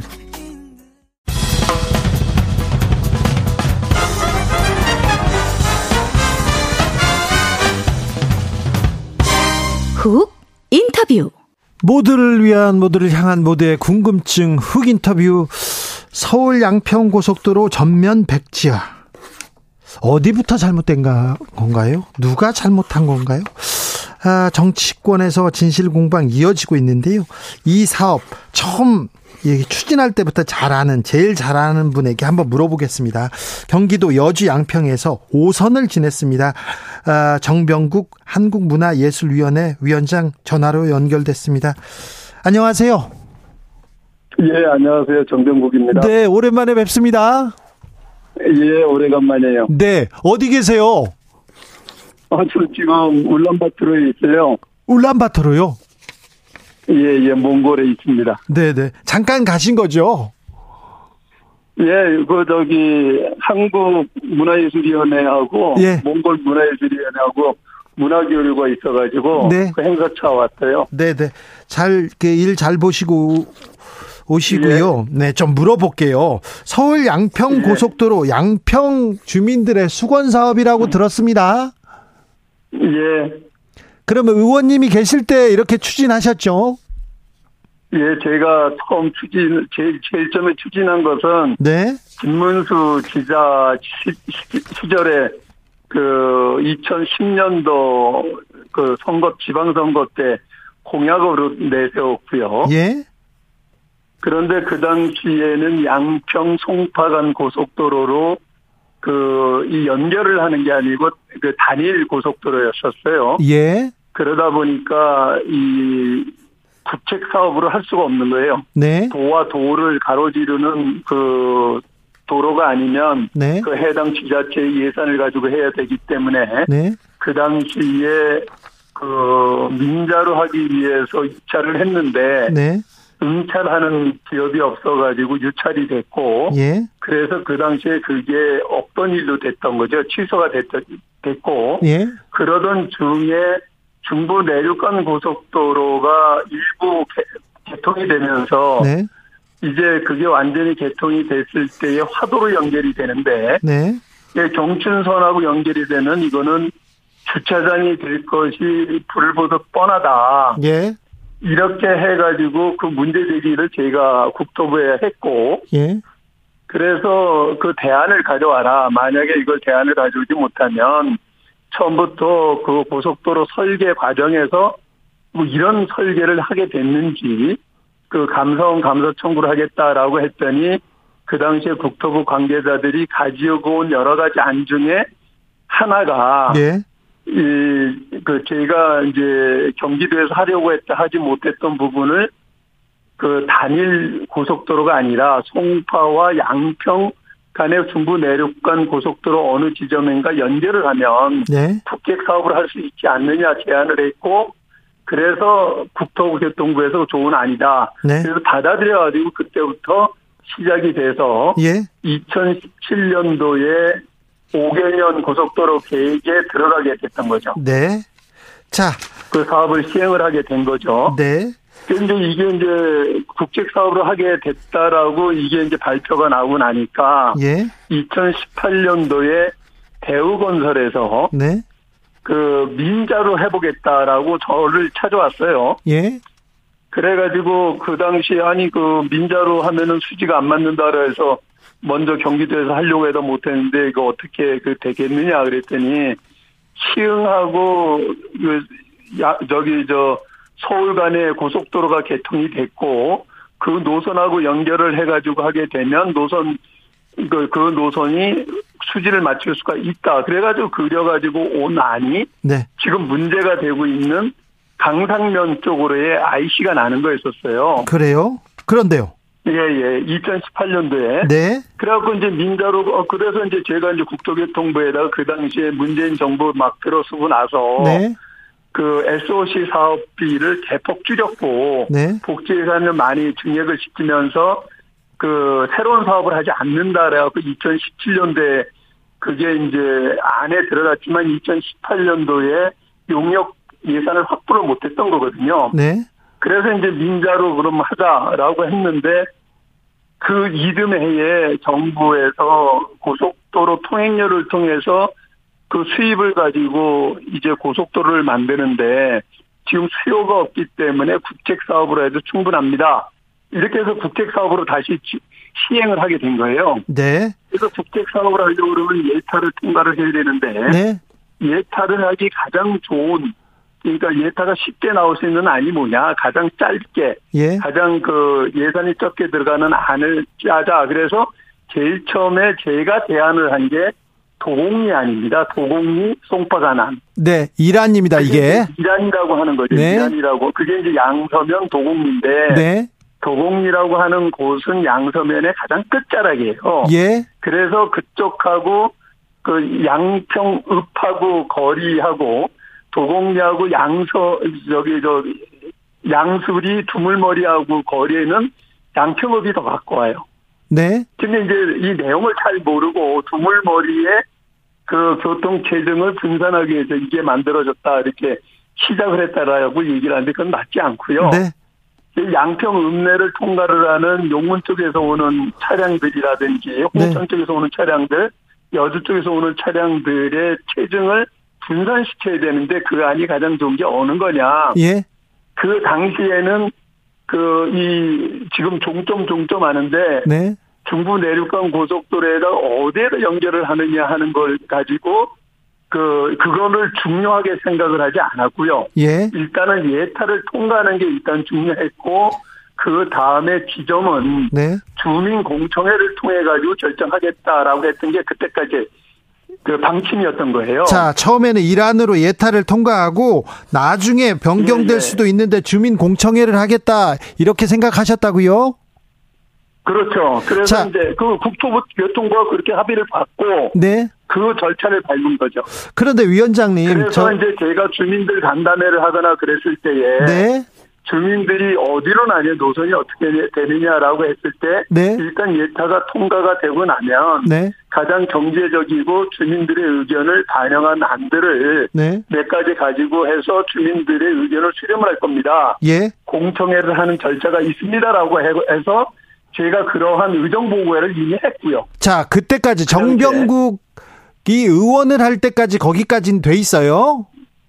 그죠? 예, 예, 예. 네. 그리고 그러, 예, 그러고 나서 네. 이제 그러고 나서 이제 그 지금 이제 기사를 보니까 예. 정동진 그 민주당 출신 전 군수가 예. 할 당시에도 주민 간담회를 할 때에 강상면 주민들이 예. IC를 만들어 달라. 네. 지금 이란에는 양평군에 IC가 만들어지지 않아요. 예. 그렇기 때문에 그거를 만들어 달라고 요구를 하게 됐고, 네. 근데 그 뒤에 그, 저 군수가 또 바뀌었잖아요. 예, 바뀌었습니다. 그 군수가 바뀐 사람한테도 그 안이 들어오고, 네. 그렇게 되니까 그 양평군에서는 국토교통부에다가 IC가 있는 노선을 만들어 달라 라고 해서 지금 뭐 언론에도 이미 보도가 된 이란 이안 3안이 나오게 된 거죠. 예. 이란 이안 3안이 나왔는데 네. 아직 확정 단계가 아닌 거예요. 자, 확정 단계는 아니고 3안이 확정된 양 네. 이거를 확정된 양 해가지고 이제 이제 3안이 나와가지고 이제 주민 공청회를 거쳐야 할 때, 거쳐야 될 단계란 말이죠. 자, 지금 그러니까 공청회 지금 차단이 난 거예요. 예, 알겠습니다. 이란 이안 3안이 나왔다.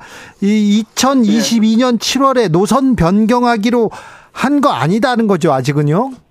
그 확정이 된 게 아니고 이제 주민 공청회를 여러 해가지고 아직 여론 수렴을 할 단계인 거죠. 아직 그 그러니까 의- 의견 수렴도 없이 지금 노선을 변경했다 이렇게 주장하는데 의견 수렴 없었지만 되는 거예요, 이건. 노선 변경도 아직 없었다. 지금 아이 그 안만 나온 거다. 확정된 게 아니잖아요. 네. 그렇죠. 3안이 나온 거예요. 세 가지 안이. 예. 이제 의견 수렴을 할 공청회를 할 준비를 하고 있는 상황에서 이게 확정된 양 해가지고 거기에다 프레임을 건 거죠. 아니 그런데 의견 수렴하고 네. 이제 주민들하고 이렇게 공청회도 열고 하면 되는데 왜 지금 백지화된 겁니까? 저도 잘 모르겠어요. 그 과정은 저도 잘 모르겠고. 아니, 저 위원장님. 이 안을 네. 이 과정에 대해서도 그 국토교통부 관계자들한테 얘기를 했고 왜 이런 상황인데 예, 예. 이, 런 식으로 접근을 하느냐라고 얘기를 했고요. 예.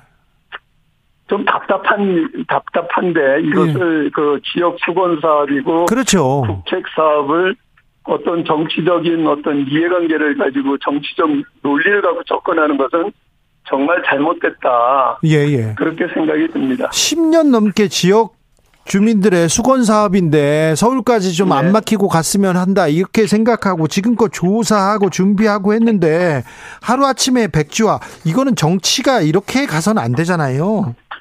야, 그렇습니다. 거기에다가 그 어떤 이상한 정치적 논리 프레임을 거는 것도 잘못됐고 예. 그것을 그렇게 대응하는 것도 잘못됐고 예. 저는 지금이라도 예.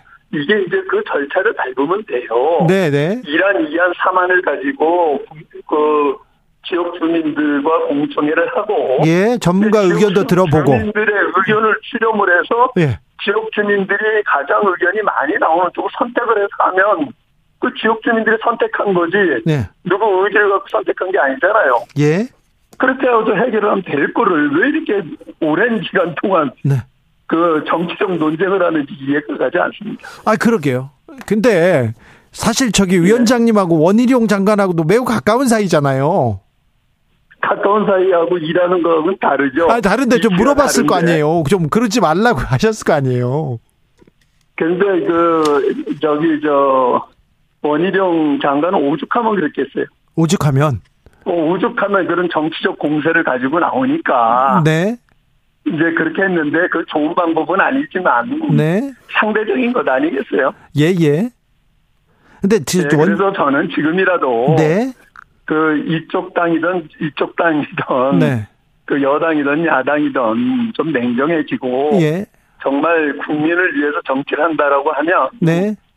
그 절차를 밟으면 돼요. 절차대로 해야. 않을 가지고 네, 예, 예, 구- 그 공정히 하고 네, 주민 설명회 하고 예, 그다음에 주민들의 의견을 물어보면 되잖아요. 예. 여론조사를 해보면 되잖아요. 그렇죠. 그래서 그 주민들이 원하는 대로 하게 되면 네, 그 누구의 의지를 가지고 누구를 위해서 만들었다는 얘기가 안 나올 거 아닙니까? 그러면 네. 자, 원희룡 장관이 되지. 그걸 가지고 왜 이렇게 예. 난리들을 치는지 전 잘 이해가 안. 알겠습니다. 원희룡 장관이 어, 거짓 예. 공세를 민주당이 계속하면 고속도로 재추진 못한다 이렇게 얘기했습니다. 오늘도. 뭐 이제는 이제 뭐 제가 보기에는 그 처음서부터 그러한 어떤 원칙을 가지고 정치를 하는 사람들이라고 하면 네. 이렇게까지 나왔겠어요. 저는 그 뭐 민주당이 이 부분에 대해서 사과를 할 턱도 없을 거고 네. 그만 저가 그 정치단이라고 생각을 하지 않기 때문에 네. 저는 그, 그 방법이 최선의 방법이라고 생각을 해요. 아무튼 그 정, 정치인데요. 정치가 지금 꼬여 있는데 그래도 장관이고 네. 행정부에서는 좀 추진을 해야 될 텐데 어떻게 이 문제를 풀어야 됩니까? 아니, 결국은 그 주민 공청회 하면 돼요. 뭐, 그 원래대로 좀 예. 절차를 밟으면 되는 거예요. 그 절차 밟는 과정에서 엄한 그 프레임을 가지고 들어와가지고 정치 공세를 하니까 여기까지 나왔는데 이제 다시 냉정해지시고 예. 그 절차 밟으면 됩니다. 이제 민주당도 그 받아들여야죠. 왜 자기들이 그 정치 공세를 함으로 인해갖고 좀 시작이 됐다라고 하면 그 매듭도 풀어야죠, 이제. 민주당이 풀어야 됩니까?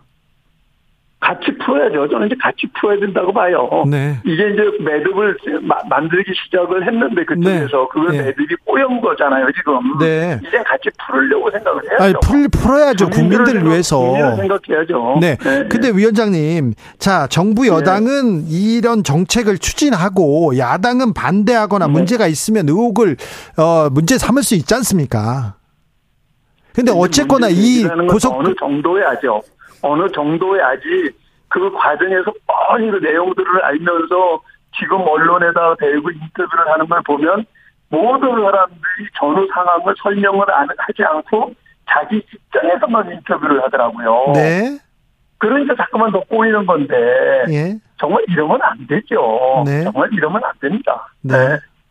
지금 중간에 지금 김건희 여사의 집안은 어디 땅이 있다 이렇게 나오고 그다음에 민주당 전구수 땅은 이만큼 나온다 이런 얘기가 계속 나오고 있어요. 이 이 부분은 어떻게 그, 보세요? 그게 그, 그, 정말, 그, 그 이해가 안 가요. 제가 그 전에 장관 청문회를 할 때에 예. 그 지역에다가 그 남한강 연성 코바코 단지에다가 그 미술관 단지 만든다 그랬더니만은 제가 제 집이 거기서 8km가 떨어져 있는데 예. 정병국 집값 올리려고 했다고 합니다. 이게 정치예요. 예. 이게 정치입니다. 이렇게 접근해서 되겠습니까?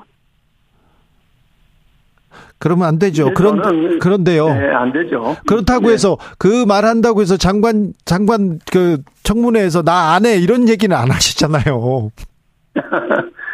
그러니까 지금이라도 네네. 서로 냉정하게 예, 예. 생각을 하고 풀 수 있도록 그 지혜들을 모아야죠. 예. 언제까지 이러고 이 쓸, 쓸데없는 논쟁들을 하- 할 거예요. 네. 할 일이 얼마나 많은데. 그러니까요. 할 일이 많은데. 아유, 좀 답답하네요. 네.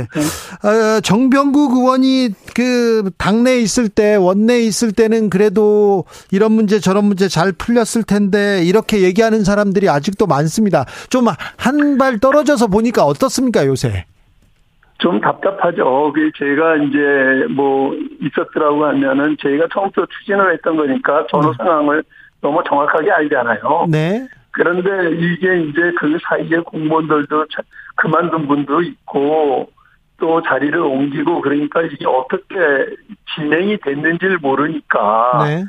이 설명하는 과정도 굉장히 미숙하더라고요. 예, 예. 그래, 그래서 오죽하면 제가 그 대우건설이 어떤 취지로 그 지금 문제가 되고 있는 노선을 갖고 왔는지 그걸 알아보려고 확인을 했더니 그 당시에 그걸 담당했던 분이 또 퇴직을 하셨더라고요. 예. 네, 그래서 그 문제는 제가 그 추진해왔던 그 당사자로서는 네. 누구를 위해서 노선이 바뀌었다는 논리는 맞지 않는다. 네. 이건 정치 공세로 했는데 이제 뭐 대응을 이런 식으로 해가지고 이 꼬였는데 예. 이제는 꼬인 그 매듭들을 예. 당사자들이 한 발씩 물러서가지고 이제 불 때가 왔다라고 저는 봅니다. 알겠습니다. 이란에서 네. 어, 사만까지 나왔는데 사만이 노선 변경을 통해서 김건희 여사 일가 땅값 특혜를 주려고 만든 것이다. 그것이 아니라 이란 이안 사만이 있고 아직 그 별도 의견 수렴이 없으니 의견 수렴하고 공청회도 열고 그래서 현명한 결정을 해야 된다. 이렇게 이렇게 이해하면 되겠죠?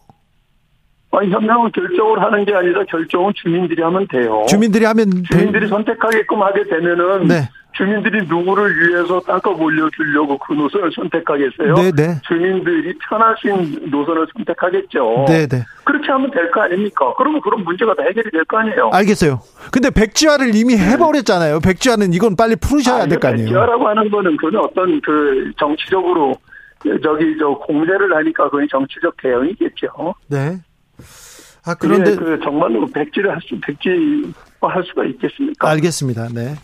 근데 네. 어, 어떤 안으로 또 겨, 원안이냐 바뀐 안이냐 일리 일안이냐 삼안이냐에 따라서 누가 유리하다 누가 특혜다 하면서 또 총선에 부담될 것 같은데 시간이 걸릴까요? 전혀 저는 그렇다고 보지 않고요. 예? 그건 전혀 그렇다고 보지 않고 아니 그 고속도로가 누구를 위해서 있는 거예요? 주민들을 그- 위해서 있어야죠. 국민들을 위해서 있어야죠. 주민을 위해서 있는 건데 네. 원한 대로 한다라고 하는 거는 IC 하나가 없는 그 고속도로를 양평 주민들이 원할 이유도 없고 IC는 어딘가 해야 되는데 네. 어느 게 가장 효율적이고 또 어느 게 가장 많은 사람들에게 혜택이 가느냐 하는 전제로 해야 되는데 그거를 그 논리적으로 과학적으로 그걸 해가지고 결정을 정부 당국이 한다거나 그렇게 되면 또 그런 말을 들을 수 있겠지만 사용하는 당사자인 지역 주민들이 선택하게 하면은 누가 뭐라고 하겠습니까? 그다 뭐 그런 의혹도 다 해소가 되는 거고 네. 주민들의 선택에 의해서 가는 건데요. 네. 지금 어느 노선이든 어느 고속도로든 간 어느 노선으로 선택하든 간에 유불리가 다 다르잖아요. 네. 그 양서면 쪽으로 가면 양서면 사람들이 유리할 거고 네. 강서면 쪽으로 가면 강서면 사람들이 유리할 거고 근데 그 유불리 따져가지고 그 노선을 결정하는 건 아니잖아요. 알겠습니다. 얼마나 더 다수가 네. 그 화정도가 높고 예. 다수에게 이익이 가느냐를 선택하는 거죠. 네. 전 군수인 김선교 문제를 왜 이렇게 꼬이게 만드는지 모르겠네요. 알겠습니다. 김선교 전 군수가 2007년에서 18년까지 양평 군수를 지내셨잖아요. 예, 예. 이분이 이렇게 노선을 바꿀 만한 그런 힘을 갖고 있는 건 아닙니까? 아니, 그분이 무슨 수로 저거를 해. 그분은 지역 주민들 간담회를 통해 가지고 IC 강상을 만들어 달라, 아니, 그, 저, 저, I, 그 IC 강화, IC를 네. 만들어 달라고 그러니까. 네. 강화 IC가 나올 수 있는 노선이 지금 이안, 야, 저. 3안하고 2안으로 나온 거 아닙니까? 예, 예. 그래서 그- 그것을 요구를 한 거고. 네. 그리고 지- 지역 주민들이 다수가 원하는 노선을 해달라고 요구했다는 거 아니겠어요? 예. 예, 그런데 그거는 뭐 해당 지역 의원으로 당연한 요구죠. 알겠습니다. 여기까지 듣겠습니다. 네. 논란이 네, 좀 고맙습니다. 네, 네, 네. 정병국 전 의원의 이야기 듣고 왔습니다. 정치 피로, 사건 사고로 인한 피로, 고달픈 일상에서 오는 피로.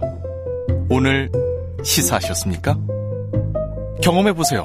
들은 날과 안 들은 날의 차이. 여러분의 피로를 날려줄 저녁 한 끼 시사. 추진우 라이브.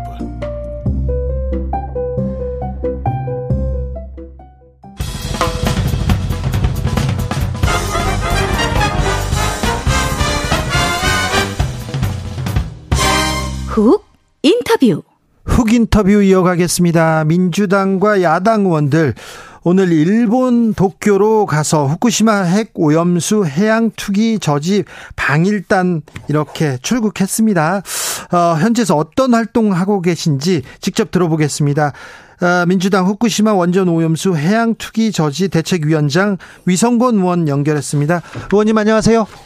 예, 안녕하세요. 반갑습니다. 의원님 어디 계세요? 저 울리나요? 아, 네, 괜찮습니다. 네, 일본 훅 어, 신주쿠에 있습니다, 일본. 일본 신주쿠. 얼마 예. 어 주말에는 주말에는 저 IAEA 사무총장 이렇게 뵈셨죠? 예, 예, 뵙습니다. 네, 봐서 만나서 어떤 얘기 했습니까? 그리고 어떤 얘기 들으셨습니까? 오늘 일본에서요? 아니요, 저기 아니면 주말에요. 어제, 아, 주말에요? 네. 어, 그로시 사무총장이 국회를 방문해 줬고 네. 어, 방문에 대해서 저희 민주당의 입장과 네. 우리 국민들의 의견을 전달했습니다. 국민들의 우려를 85% 전하니까 뭐라고 하던가요? 어, 잘 알았다 이렇게 얘기를 하더라고요. 예. 그게 답니까? 예, 그거죠.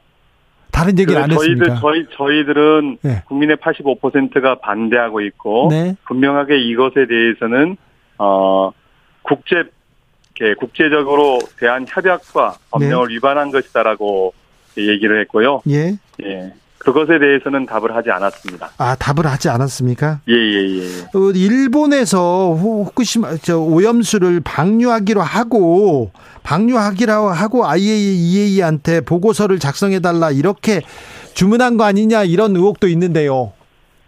예, 그건 사실로 드러났고요. 보고서에도 밝히고 있고 네. 어 2015년도에 IAEA가 방류를 사실상 권고를 했고 네. 2021년도에 네. 어, 일본 정부가 어, 공식적으로 IAEA에 관련되어서 검증해달라고 요청을 한 것으로 확인되었습니다. 네. IAEA가 이렇게 바닷물에 바다에 보려라 바다에 이렇게 방류해라 이렇게 권고를 했으니까 추천을 했으니까 보고서가 비- 그렇게 나오겠죠. 당연히 그렇게 나오겠죠. 네. 왜냐하면 어, 용역사와 예. 사실 의뢰인 간의 관계이기 때문에 네. 그럴 수밖에 없다고 생각이 되어집니다. 알겠습니다. 자, 주말에는 저 국회에서 어, IAEA 사무총장을 만났고요. 오늘은 일본으로 가셨어요. 예, 예. 자, 이번에 일본에 가서 무슨 얘기를 하시려고 가신 겁니까?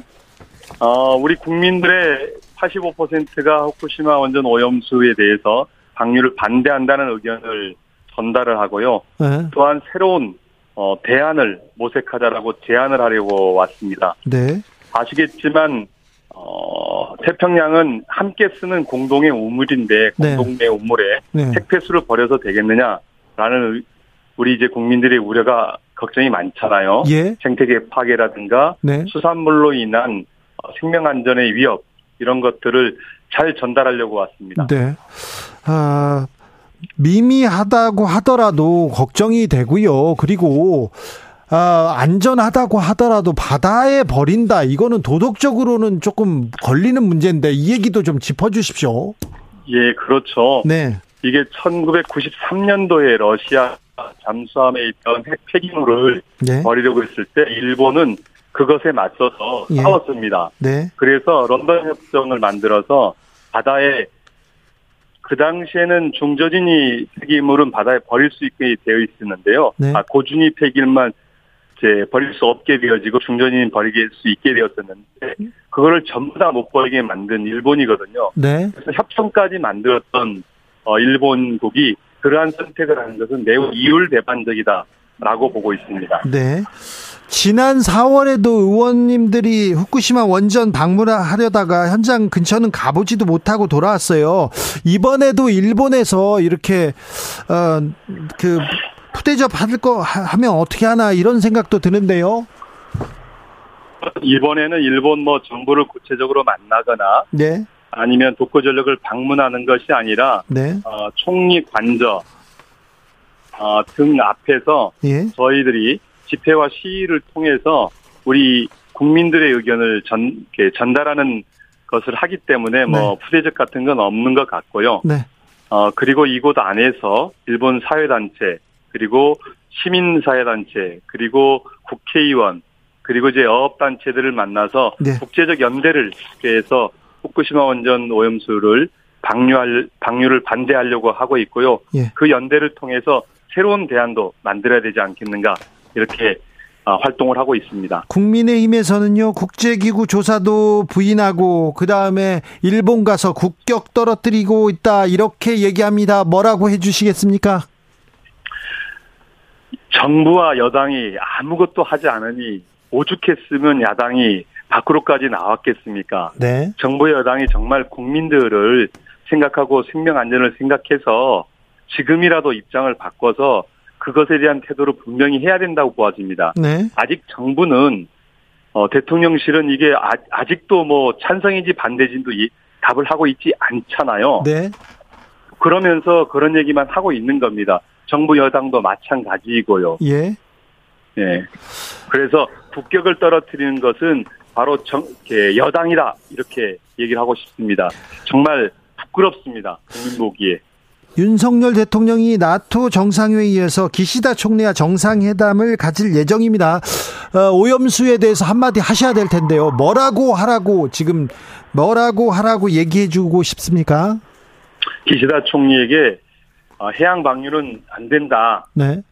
대신에 다른 방안을 강구한다면 우리도 돕겠다. 이렇게 분명하게 얘기를 해야 된다고 생각합니다. 왜냐하면 해양 방류 말고도 현실적으로 가능한 대안들이 네 가지나 더 있는 것으로 나타나 있습니다. 이미 어, 스미마일 섬에서는 네. 증기로 수증기로 했던 경험도 있고요. 예. 그런 어, 방법들이 있으니 그 방법을 설득하는 것이 맞다고 생각되어집니다. 아니 그런데요. 그 네. 오염수를 바다에 버리는 게 가장 싼 방법이라고 하고 한국 정부에서도 계속해서 일본의 일본의 방류 계획을 지지하고 두둔했는데 지금 윤석열 대통령이 거기 가서 그 얘기를 안 하실 것 같은데요. 그 얘기를 해야 되는 거죠. 국민의 85%가 네. 위험성에 대해서 네. 걱정하고 있고 네. 생명 안전의 위협을 느끼고 있는데 네. 대통령이 당연히 그걸 해야 되는 게 대통령의 역할인 거죠. 예. 그렇지 그렇게 하지 않는 것이 국격을 떨어뜨리는 거 부끄러운 일이라고 생각합니다. 네. 최근에 대통령께서 일본 오염수 관련돼서는 전혀 언급하고 있지 않습니다. 예, 그렇죠. 어떻게 보세요? 그러니까요. 언급을 해야죠. 네. 언급을 하고 그것에 대한 평가도 받아야 되고 네. 저는 언급을 한다라면 네. 아, 해양수 이제 원전 그 오염수는 예. 우리 모두의 생명과 안전을 제한하는 것이니 네.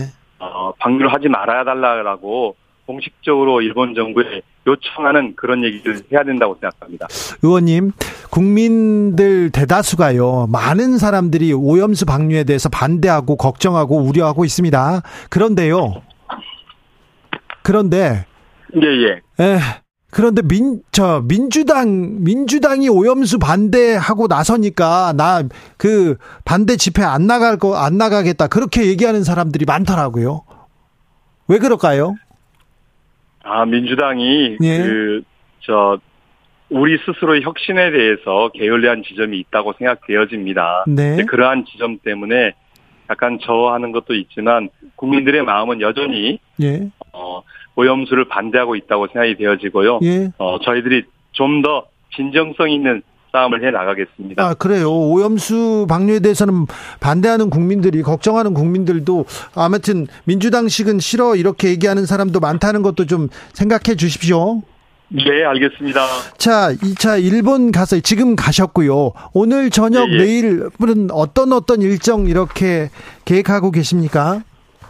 오늘 오전에는 도착해서 총리 관저 앞에서 집회 겸 기, 저, 기자회견을 했고요. 네. 그리고 또 일본 그 참의원 앞에서 이제 기자회견과 집회를 했습니다. 네. 그리고 오늘 저녁 시간에는 어, 사요나라 원전이라는 단체와 함께 이제 그 교류회를 가질 예정이고요. 네. 지금 이제 그거 준비를 하고 있는 과정입니다. 내일은 어, 관련해서 일본 그 재생 에너지 100 모임과 원전 제로 모임 국회의원들과 그 간담회를 가질 예정이고요. 예. 또 탈핵 시민 사회와 함께 어 그 국회 앞에서 어, 집회를 할 예정입니다. 그리고 네. 삼 3인당 국회의원도 만날 예정이고요.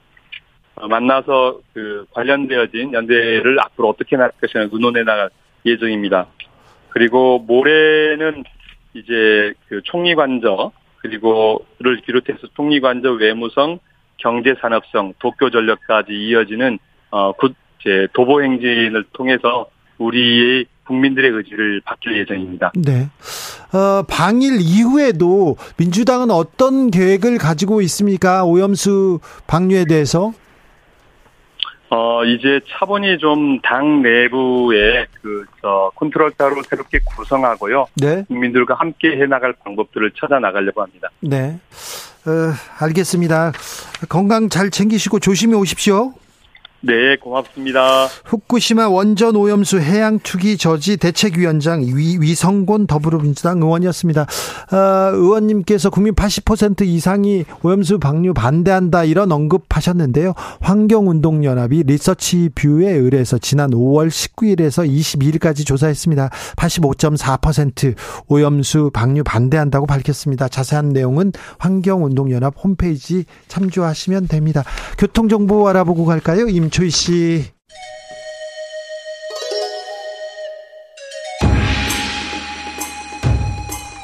빛보다 빠르게 슉슉 바람보다 가볍게 슉슉 경제 공부 술술 경제를 알아야 인생의 고수가 된다.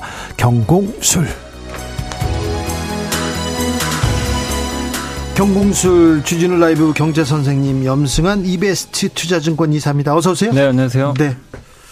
주가가 안 좋다면서요 네, 요즘에 좀 주식시장이 한 달째 지금 빠지고 있거든요. 한 달째요? 네. 아니, 저 조금씩 조금씩 조금씩 올라가다 푹푹푹 빠지면 어떻게 그러니까 됩니까? 6월 첫째 주까지는 괜찮았는데 네. 둘째 주부터 계속 이렇게 좀 지지부진하더니 왜 그래요? 뭐 누가 뭘 잘못했어요? 아니 뭐 잘못되면 일단은 이제 연초에 주식시장이 2,200에 있었거든요. 네. 그게 이제 2,650까지 갔어요. 네. 그러니까 좀 올랐잖아요. 그래서 네. 뭐 조정 받을 수는 있는데 다만 이제 좀 아쉬웠던 게 뭐냐면 아직까지 그 수요가 네. 좀 부진하다.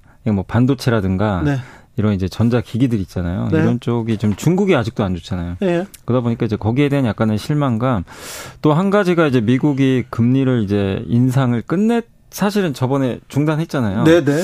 근데 그게 끝이 아니고 다시 올린다. 예. 금리 인상 확률이 또 올라갔어요. 그래서 또 예. 그러니까 이제 사실 주식시장은 이렇게 금리 인상 하는 걸 그렇게 반기는 건 아니다 보니까 이 부분이 또 주가에 조금 부담으로 좀 작용했고 또 경, 경제는 심리고 기대인데 우리 경제가 좀 나아져야 나아질 것이다 이런 기대 효과가 별로 없는. 거네요. 있었는데 네. 이제 지금 수출 쪽은 괜찮아질 것 같아요. 지금 수출은? 예, 왜냐하면 이제 6월부터 조금씩 이제 완화되는 게 보이고 이번에 6월달에 무역 수준이 흑자 전환했거든요. 정말 예. 오랜만에 그래서 수출은 괜찮은데 좀 내수가 요즘에 좀 아직까지는 안 좋고 왜냐하면 중국 단체 관광이 올줄안 오고 알았더니. 뭐 오기 좀 어렵잖아요. 네. 거기다 또 엔저가 예. 국내 이제 소비를 일본으로 좀 보내고 있어요. 약간 그래요. 왜냐하면 이제 엔화가 싸니까 네. 많은 분들이 또 일본 여행을 또 가시다 보니까 이제 네. 그런 부분들 또 거기에 최근에 새마을금고 예. 이슈가 좀 터지는 바람에 요 부분이 또 증시에는 이렇게 좋은 이슈는 아니거든요. 새마을금고 그렇게 유동성 걱정할 필요는 없다고 하는데 괜찮은 겁니까? 일단 이제 새마을금고는 뭐 이게 언론 보도도 좀 됐지만 새마을금고 자체적으로는 좀 이제 부실이 있다고는 좀 하더라고요. 그러니까 이게 사실은 새마을금고가 지금 올해 지금 수신 잔고죠. 네. 이제 예금도 좀 줄기 시작을 했고 그다음에 연체율이 좀 문제거든요. 지금 작년 연체율이 3.6이었는데 네. 올해 지금 6월 29일 기준으로 지금 6.2%까지 올라갔거든요. 많이 올라갔네요. 그러니까 연체율, 그러니까 지금 새마을금고 자체는 아직 위기가 완전히 끝났다라고 좀 보기는 어렵고 지금 자산이 한 284조 원 정도 되거든요. 네, 그러니까 꽤 큰데 이게 이제 다른 금융기관과 좀 다른 점이 뭐였냐면 이게 태생적으로 좀 규제가 좀 어려워요. 왜냐하면 금융회사들 있잖아요. 네. 뭐 저기 뭐 저축은행도 그렇고 다 금감원이 관리 감독을 하잖아요. 네. 근데 여기 새마을금고는 행정안전부가 소관이거든요. 아, 그래요? 그래서 여기는 금감원이 어떻게 손을 댈 수가 없어요. 네. 그러니까 이제 약간 근본적인 문제 중에 하나가 감독 체제가 네. 좀 미흡할 수밖에 없었고 여기 총 인원이 13명이 이 284조 원을 좀 이게 어떻게 보면은 관리를 하는 거죠. 아 그래요? 여기 이제 직원 여기 그 행안부 소속. 네. 그러다 보니까 이 새마을금고 관리하기에는 좀 너무 부족하지 않았나 이런 얘기도 있고. 그래서 전문 인력인가도 또 조금 더 생각해봐야 되고요. 네. 저기 주가 조작 그 일삼았던 그 사람들 수사는 어떻게 되고 하고 있습니까? 그 잘 되고 있어요? 지금 일단 구속영장은 청구를 해놨고 예. 이제 거기 이제 그 강모 씨인가요? 그분 같은 경우는 이제 자기는 뭐 주가 조작이 한 적 없다 이렇게 좀 밝혔지만 주식 카페 사이트 예, 운영자입니다. 운영자, 예. 근데 이제 검찰에서는 결국 2020년부터 네. 요거 주가 조작했다. 예. 그러니까 통정 매매죠. 네. 서로 이제 특정한 가격에 연락을 주고받고 난 여기서 팔 테니 넌 여기서 사라. 예. 거기 통정 매매. 그거는 이제 이 명확한 금지돼, 주가 조작이죠. 예, 금지돼 있습니다. 우리 네. 한국에선 그래서 그 혐의로 일단 이제 구속영장이 청구가 됐고 예전에도 한 2010몇 년도에도 한번 이제 이 이슈로 네. 한번 이제 조사를 받았고 집행유예 받았어요. 예, 집행유예 받았죠. 예, 그래서 그런 또 전력이 있다 보니까 그런데 예. 주가 조작범들은 이렇게 손방망이 처벌 받더라고요. 거의 대부분 뭐, 뭐 집행유예로 그러니까 풀려나거나. 우리나라가 사실 미국과 좀 다른 점이 이런 이제 자본시장법 지금 위반한 거잖아요, 사실은. 네. 그래서 이제 금융 겸 범죄에 대해서 좀 너무 가볍지 않냐, 처벌이. 네. 그래서 이런 일들이 자꾸 반복된다. 이런 얘기들은 좀 있는 것 같아요. 알겠습니다. 네. 좀 부분 부분 좀 살펴볼까요? 반도체 어떻습니까? 반도체가 그렇게 좀 안 좋다면서요? 아, 좋진 않아요. 근데 네. 좋진 않은데 주가는 많이 올랐어요. 아시겠지만 이제 AI 반도체라 그래가지고 네. 이제 미국에서 엔비디아 주가 많이 올라간 것처럼 챗 GPT에 들어가는 이제 그런 반도체가 고성능 반도체인데 아니 그거 그 엔비디아만 오르고 삼성 하이닉스는요 아니, 하이닉스 많이 올랐어요. 하이닉스? 하이닉스는 거의 한 50% 가까이. 올랐어요? 예, 연초 대비 올랐는데 네. 최근에 이제 좀 오르고 나서 네. 좀 빠지고 있고 그 이유가 지금 반도체 경기가 아직까지는 완벽히 돌아서지 않아요. 우리 기대했던 것보다 네. 스마트폰이 안 팔립니다. 안 팔려요? 그러니까 반도체 수요에서 제일 많은 게 아직까지는 요 스마트폰이거든요. 네. 근데 요즘에 스마트폰을 사람들이 옛날만큼 아, 자주 안 교체를. 안, 바, 안 해요. 그러니까 요새 저 스마트폰 광고가 별로 없잖아요. 네. 그리고 리퍼폰 아시죠? 리퍼폰이라고. 네. 그게 뭐냐면 이제 중고폰인데 새 것처럼 이제 깨끗하게 네. 이 중고폰을 뭐 이렇게 검수도 하고 해가지고 가격은 한 3, 40% 저렴하게 팔거든요. 그래요? 근데 그 시장이 형성되다 보니까 보통 2년에 한 번씩 바꾸시던 분들이 한 번 건너뜁니다. 네. 리퍼폰 사고 신, 이 새로운 스마트폰은 그 다음에 사요. 네. 이런 이제 수요가 안 나오는 거죠. 그러니까 이게 우리 한국만 그런 건 아니고요. 중국도 좀 그러다 보니까 그래서 전 세계적으로 스마트폰 수요가 많이 둔화되면서 네. 지금 반도체는 수요가 좀 좋지 않은데 다만 이제 시장에서 평가하는 거는 지금이 그래도 최악이다. 하반기부터 좀 나아질 거다. 그래요? 이런 얘기 나오고 또 삼성전자가 얼마 전에 공급을 줄였습니다. 네. 공급을 줄이면 어떻게 될까요? 재고가 좀 감소하겠죠. 네. 그래서 업황은 점진적으로 좀 좋아질 거다. 이런 게 이제 중론인데 근데 다- 실적 안 좋더라고요. 네, 2분기 실적 실적. 안 좋았어요. 6천억 나왔거든요. 예. 그러니까 이제 90% 정도 이익이 감소한 건데 메모리 반도체만 3조 원 넘게 적자 본 것 같더라고요. 그러니까 아직까지는 실적이 좋지는 않습니다. 반도체 분야 뉴스 중에 HBM, HBM 하던데 HBM은 뭐예요? 그게 이제 high bandwidth memory라 그래가지고 네. 이제 우리나라 말로 하면 고대역폭 메모리라 그래요. 그러니까 음. 대역폭인데 일반적인 그 반도체는 이게 반도체에 다 구멍 같은 게 뚫려 있거든요. 네. 그래서 그, 그 사이로 이제 연결을 해가지고 이제 전류, 이제 전자가 왔다 갔다 해요. 그래서 네. 근데 그 구멍의 개수를 우리가 뭐라고 하냐면 그 차선이라고 생각하시면 돼요. 차선이 많으면 많을수록 당연히 훨씬 더 이 통행량이 늘어나니까 이 전류의 이동 속도가 빨라지면서 반도체 성능이 좋아지거든요. 근데 네. 우리가 AI 반도체 쓰려면 그만큼 많은 이 반도체 이 메모리 데이터를 전송을 해서 네. 그걸 빨리빨리 해석을 해줘야 되는데 옛날 반도체를 쓰면 그 속도가 너무 느립니다. 그러니까 만약에 기자님이 뭐챗 GPT나 이런데 검색을 해서 뭐 좀 나 어디 그 일본 여행 가고 싶은데 뭐 어디 좀좀 추천 좀 해달라. 만약 예를 들어서 그렇게 했는데 한, 한 3시간 후에 나오면 그거 쓰겠습니까? 안 되죠. 안 되죠. 네. 근데 이제 그게 1분 안에 나와야 될 거 아니에요. 예. 그런 루트들이. 그러려면 메모리 반도체 그 통행량이 많은 거. 예. 이 고대역폭 흔히 말하는 그 HBM을 반드시 써야 돼요. 예. 그걸 쓸수록 이 이동 속도가 빨라지면서 하는데 그거를 하는 업체가 바로 이제 SK 하이닉스, 아, 그래요? 삼성전자. 삼성전자도 예. 괜찮아요. 그래서요. 예. 지금 반도체 조정 받았어요. 네. 지금 사야 됩니까? 아니면 기- 지켜봐야 됩니까? 아, 근데 저는 뭐 여전히 반도체 반도체 괜찮다. 않- 네, 왜냐하면 네. 지금이 최악이기 때문에 네. 업황이. 그렇죠. 근데 항상 주식 투자는 겨울에 하는, 하는 게 거죠. 예, 아하, 그래서- 지금이. 그래서 지금 방향성에서는 점점 나아질 거거든요. 예. 네, 그래서 지금 저는 투자하기 나쁘지 않다. 아, 반도체 지금 음, 괜찮다. 근데요, 아까 주가 조작 그 관련된 지- 그 회사 있었지 않습니까? 네. 다섯 개 종목 네. 거래 정지됐다가 아, 다시 거래되는 네, 거. 네, 네. 근데 그 회사들이 나쁜 회사가 아닌데 그 작전이 걸려가지고 이렇게 하한가 맞았다고 근데 얘기했잖아요. 거기가 이제 그렇게 한가 맞은 이유가 신용매매 같은 게 좀, 그러니까 그 라더견 사태 아시죠? 네. 거기도 사실 CFD라 그래가지고 빚내서 산 거잖아요. 네. 여기도 이제 비슷한 거죠. 자, 빚내 샀는데 네. 다섯 개 회사 그렇게 나쁜 회사 아니라고 했는데 네. 지금 거래 시작됐는데 다시 또 떨어졌잖아요. 거래 풀리고 예, 다시 또 떨어졌죠. 그러면 지금 이게 따라잡기 해야 된다 이런 사람들이 있는데 지금 이거 좋은 아니, 기회입니까? 그거는 아닌 것 아니에요? 같습니다. 왜냐하면 이제 여기에 거래가 이제 터졌잖아요. 네네. 이제 워낙 많이 빠지니까 네. 서로 이제 그리고 또 주가 변동성이 크니까 단기적으로 한번 투자해 보려는 어, 그런 사람들이 있어요. 네. 근데 그 여기에 이제 계속 이제 거래가 왔다 갔다 하면 매물이 많이 쌓이거든요. 네. 그래서 저는 아직은 네, 좀 시간을 더 두고 보셔라. 자, 네, 알겠습니다. 지금 좀 판단하기 어려운 것 같습니다. 단기적으로 현대차는 괜찮지 않습니까? 현대차는 이번 2분기도 굉장히 좋은 실적을 낼 것 같습니다. 네. 차도 지금 잘 팔리고 있고요. 예. 예. 그 좀 놀라웠던 게 IRA 법안 때 인플레 감축법 법안 때문에 미국에서 보조금 못 받잖아요. 조정 많이 받을 줄 알았는데 네. 근데 이번에 미국에서 2등 했다 그러더라고요. 예. 전기차가 오히려. 예. 그러니까 그만큼 지금 현대차는 좀 상품성도 되게 좋고 예. 그 보조금을 못 받아도 굉장히 좀 경쟁력이 있을 정도로 지금 잘하고 있는 것 같아요. 근데 그래요? 걱정은 그거예요. 항상 주식시장 하면 어떤 걸 걱정하냐면요. 지금 너무 그러니까 잘 나가니까. 반도체랑 정반대입니다. 네. 반도체는 너무 안 좋으니까 아 이제 좀 좋아지겠지 이 생각을 하잖아요. 네. 자동차는 반대입니다. 네. 너무 잘 나가니까 네. 이제 이거 끝나는 거 아니야? 꺾이지 않나? 그걸 이제 우리가 피크아웃이라고 하는데 이제 고점 찍고 내려오는 거. 네. 그래서 지금 자동차 주가는 사실 이렇게 좋은데 아니 그러니까 지금 굉장히 좋은데 실적은 주가가 안 가요.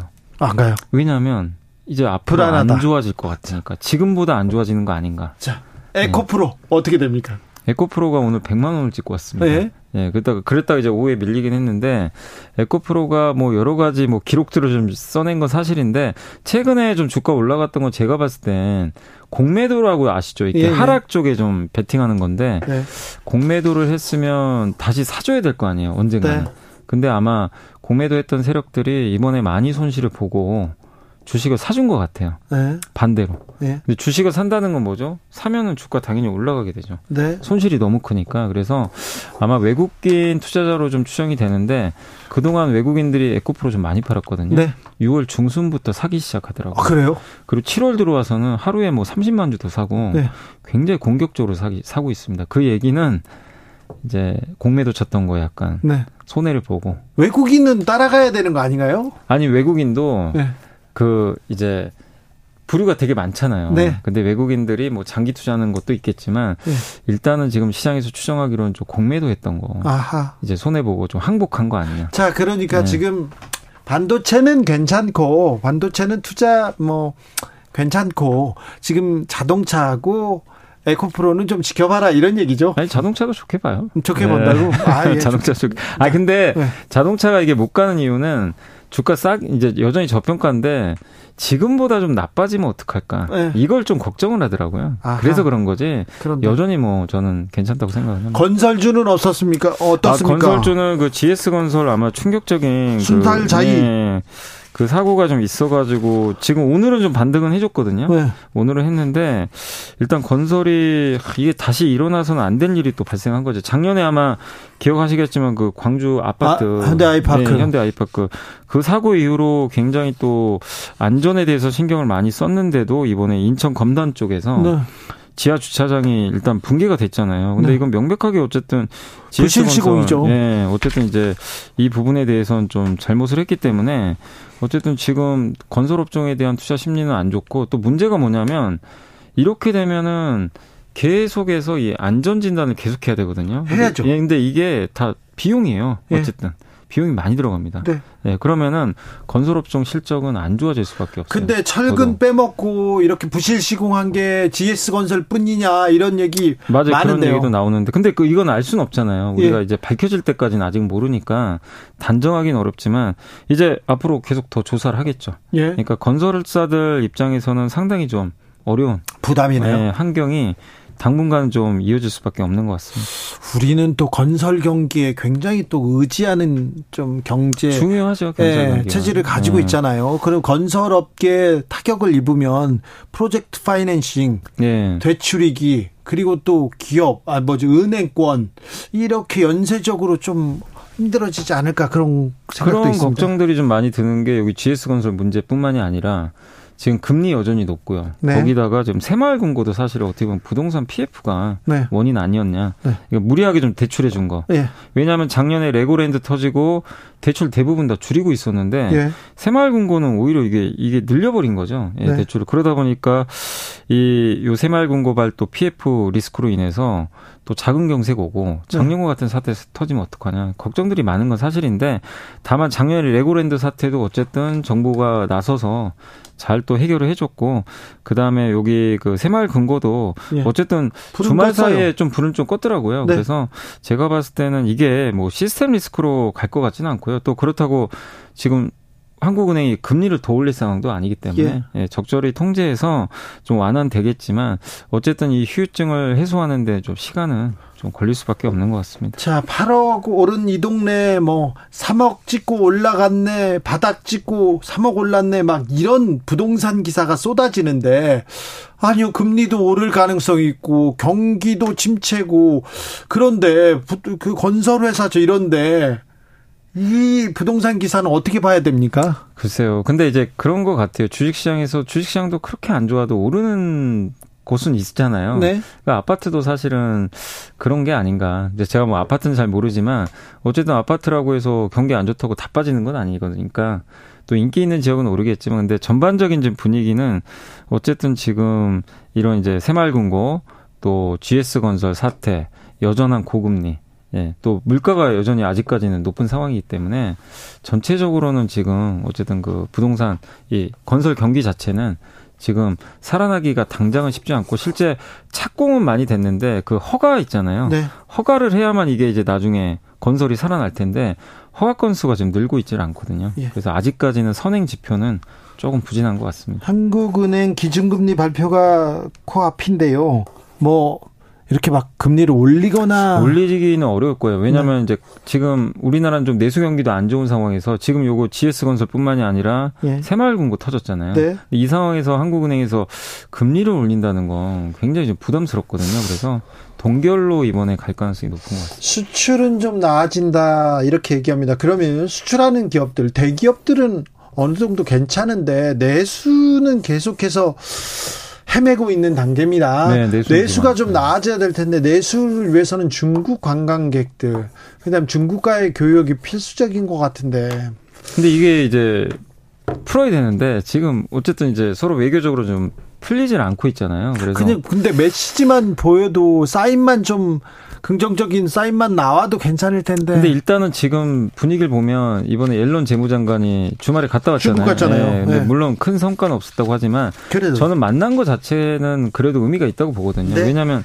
긴장 관계를 완화되니까 그래서 미중이 좀 완화되면 네. 한국도 좀 나아지지 않을까 이렇게 좀 예상은 하고 있습니다. 김생근님께서 새마을금고 예적금도 걱정이지만요. 와이프가 들어간 새마을금고 보험들도 걱정이에요. 10년 넘게 넣었는데요. 얘기하는데 정부에서 일단 걱정하지 말라고 네, 했으니 일단은 뭐 예금자 보호도 뭐 얘기 나오니까 네. 조금 지켜보시면 되겠습니다. 경공술 여기까지 듣겠습니다. 염승환 이사님이었습니다. 오늘도 감사했습니다.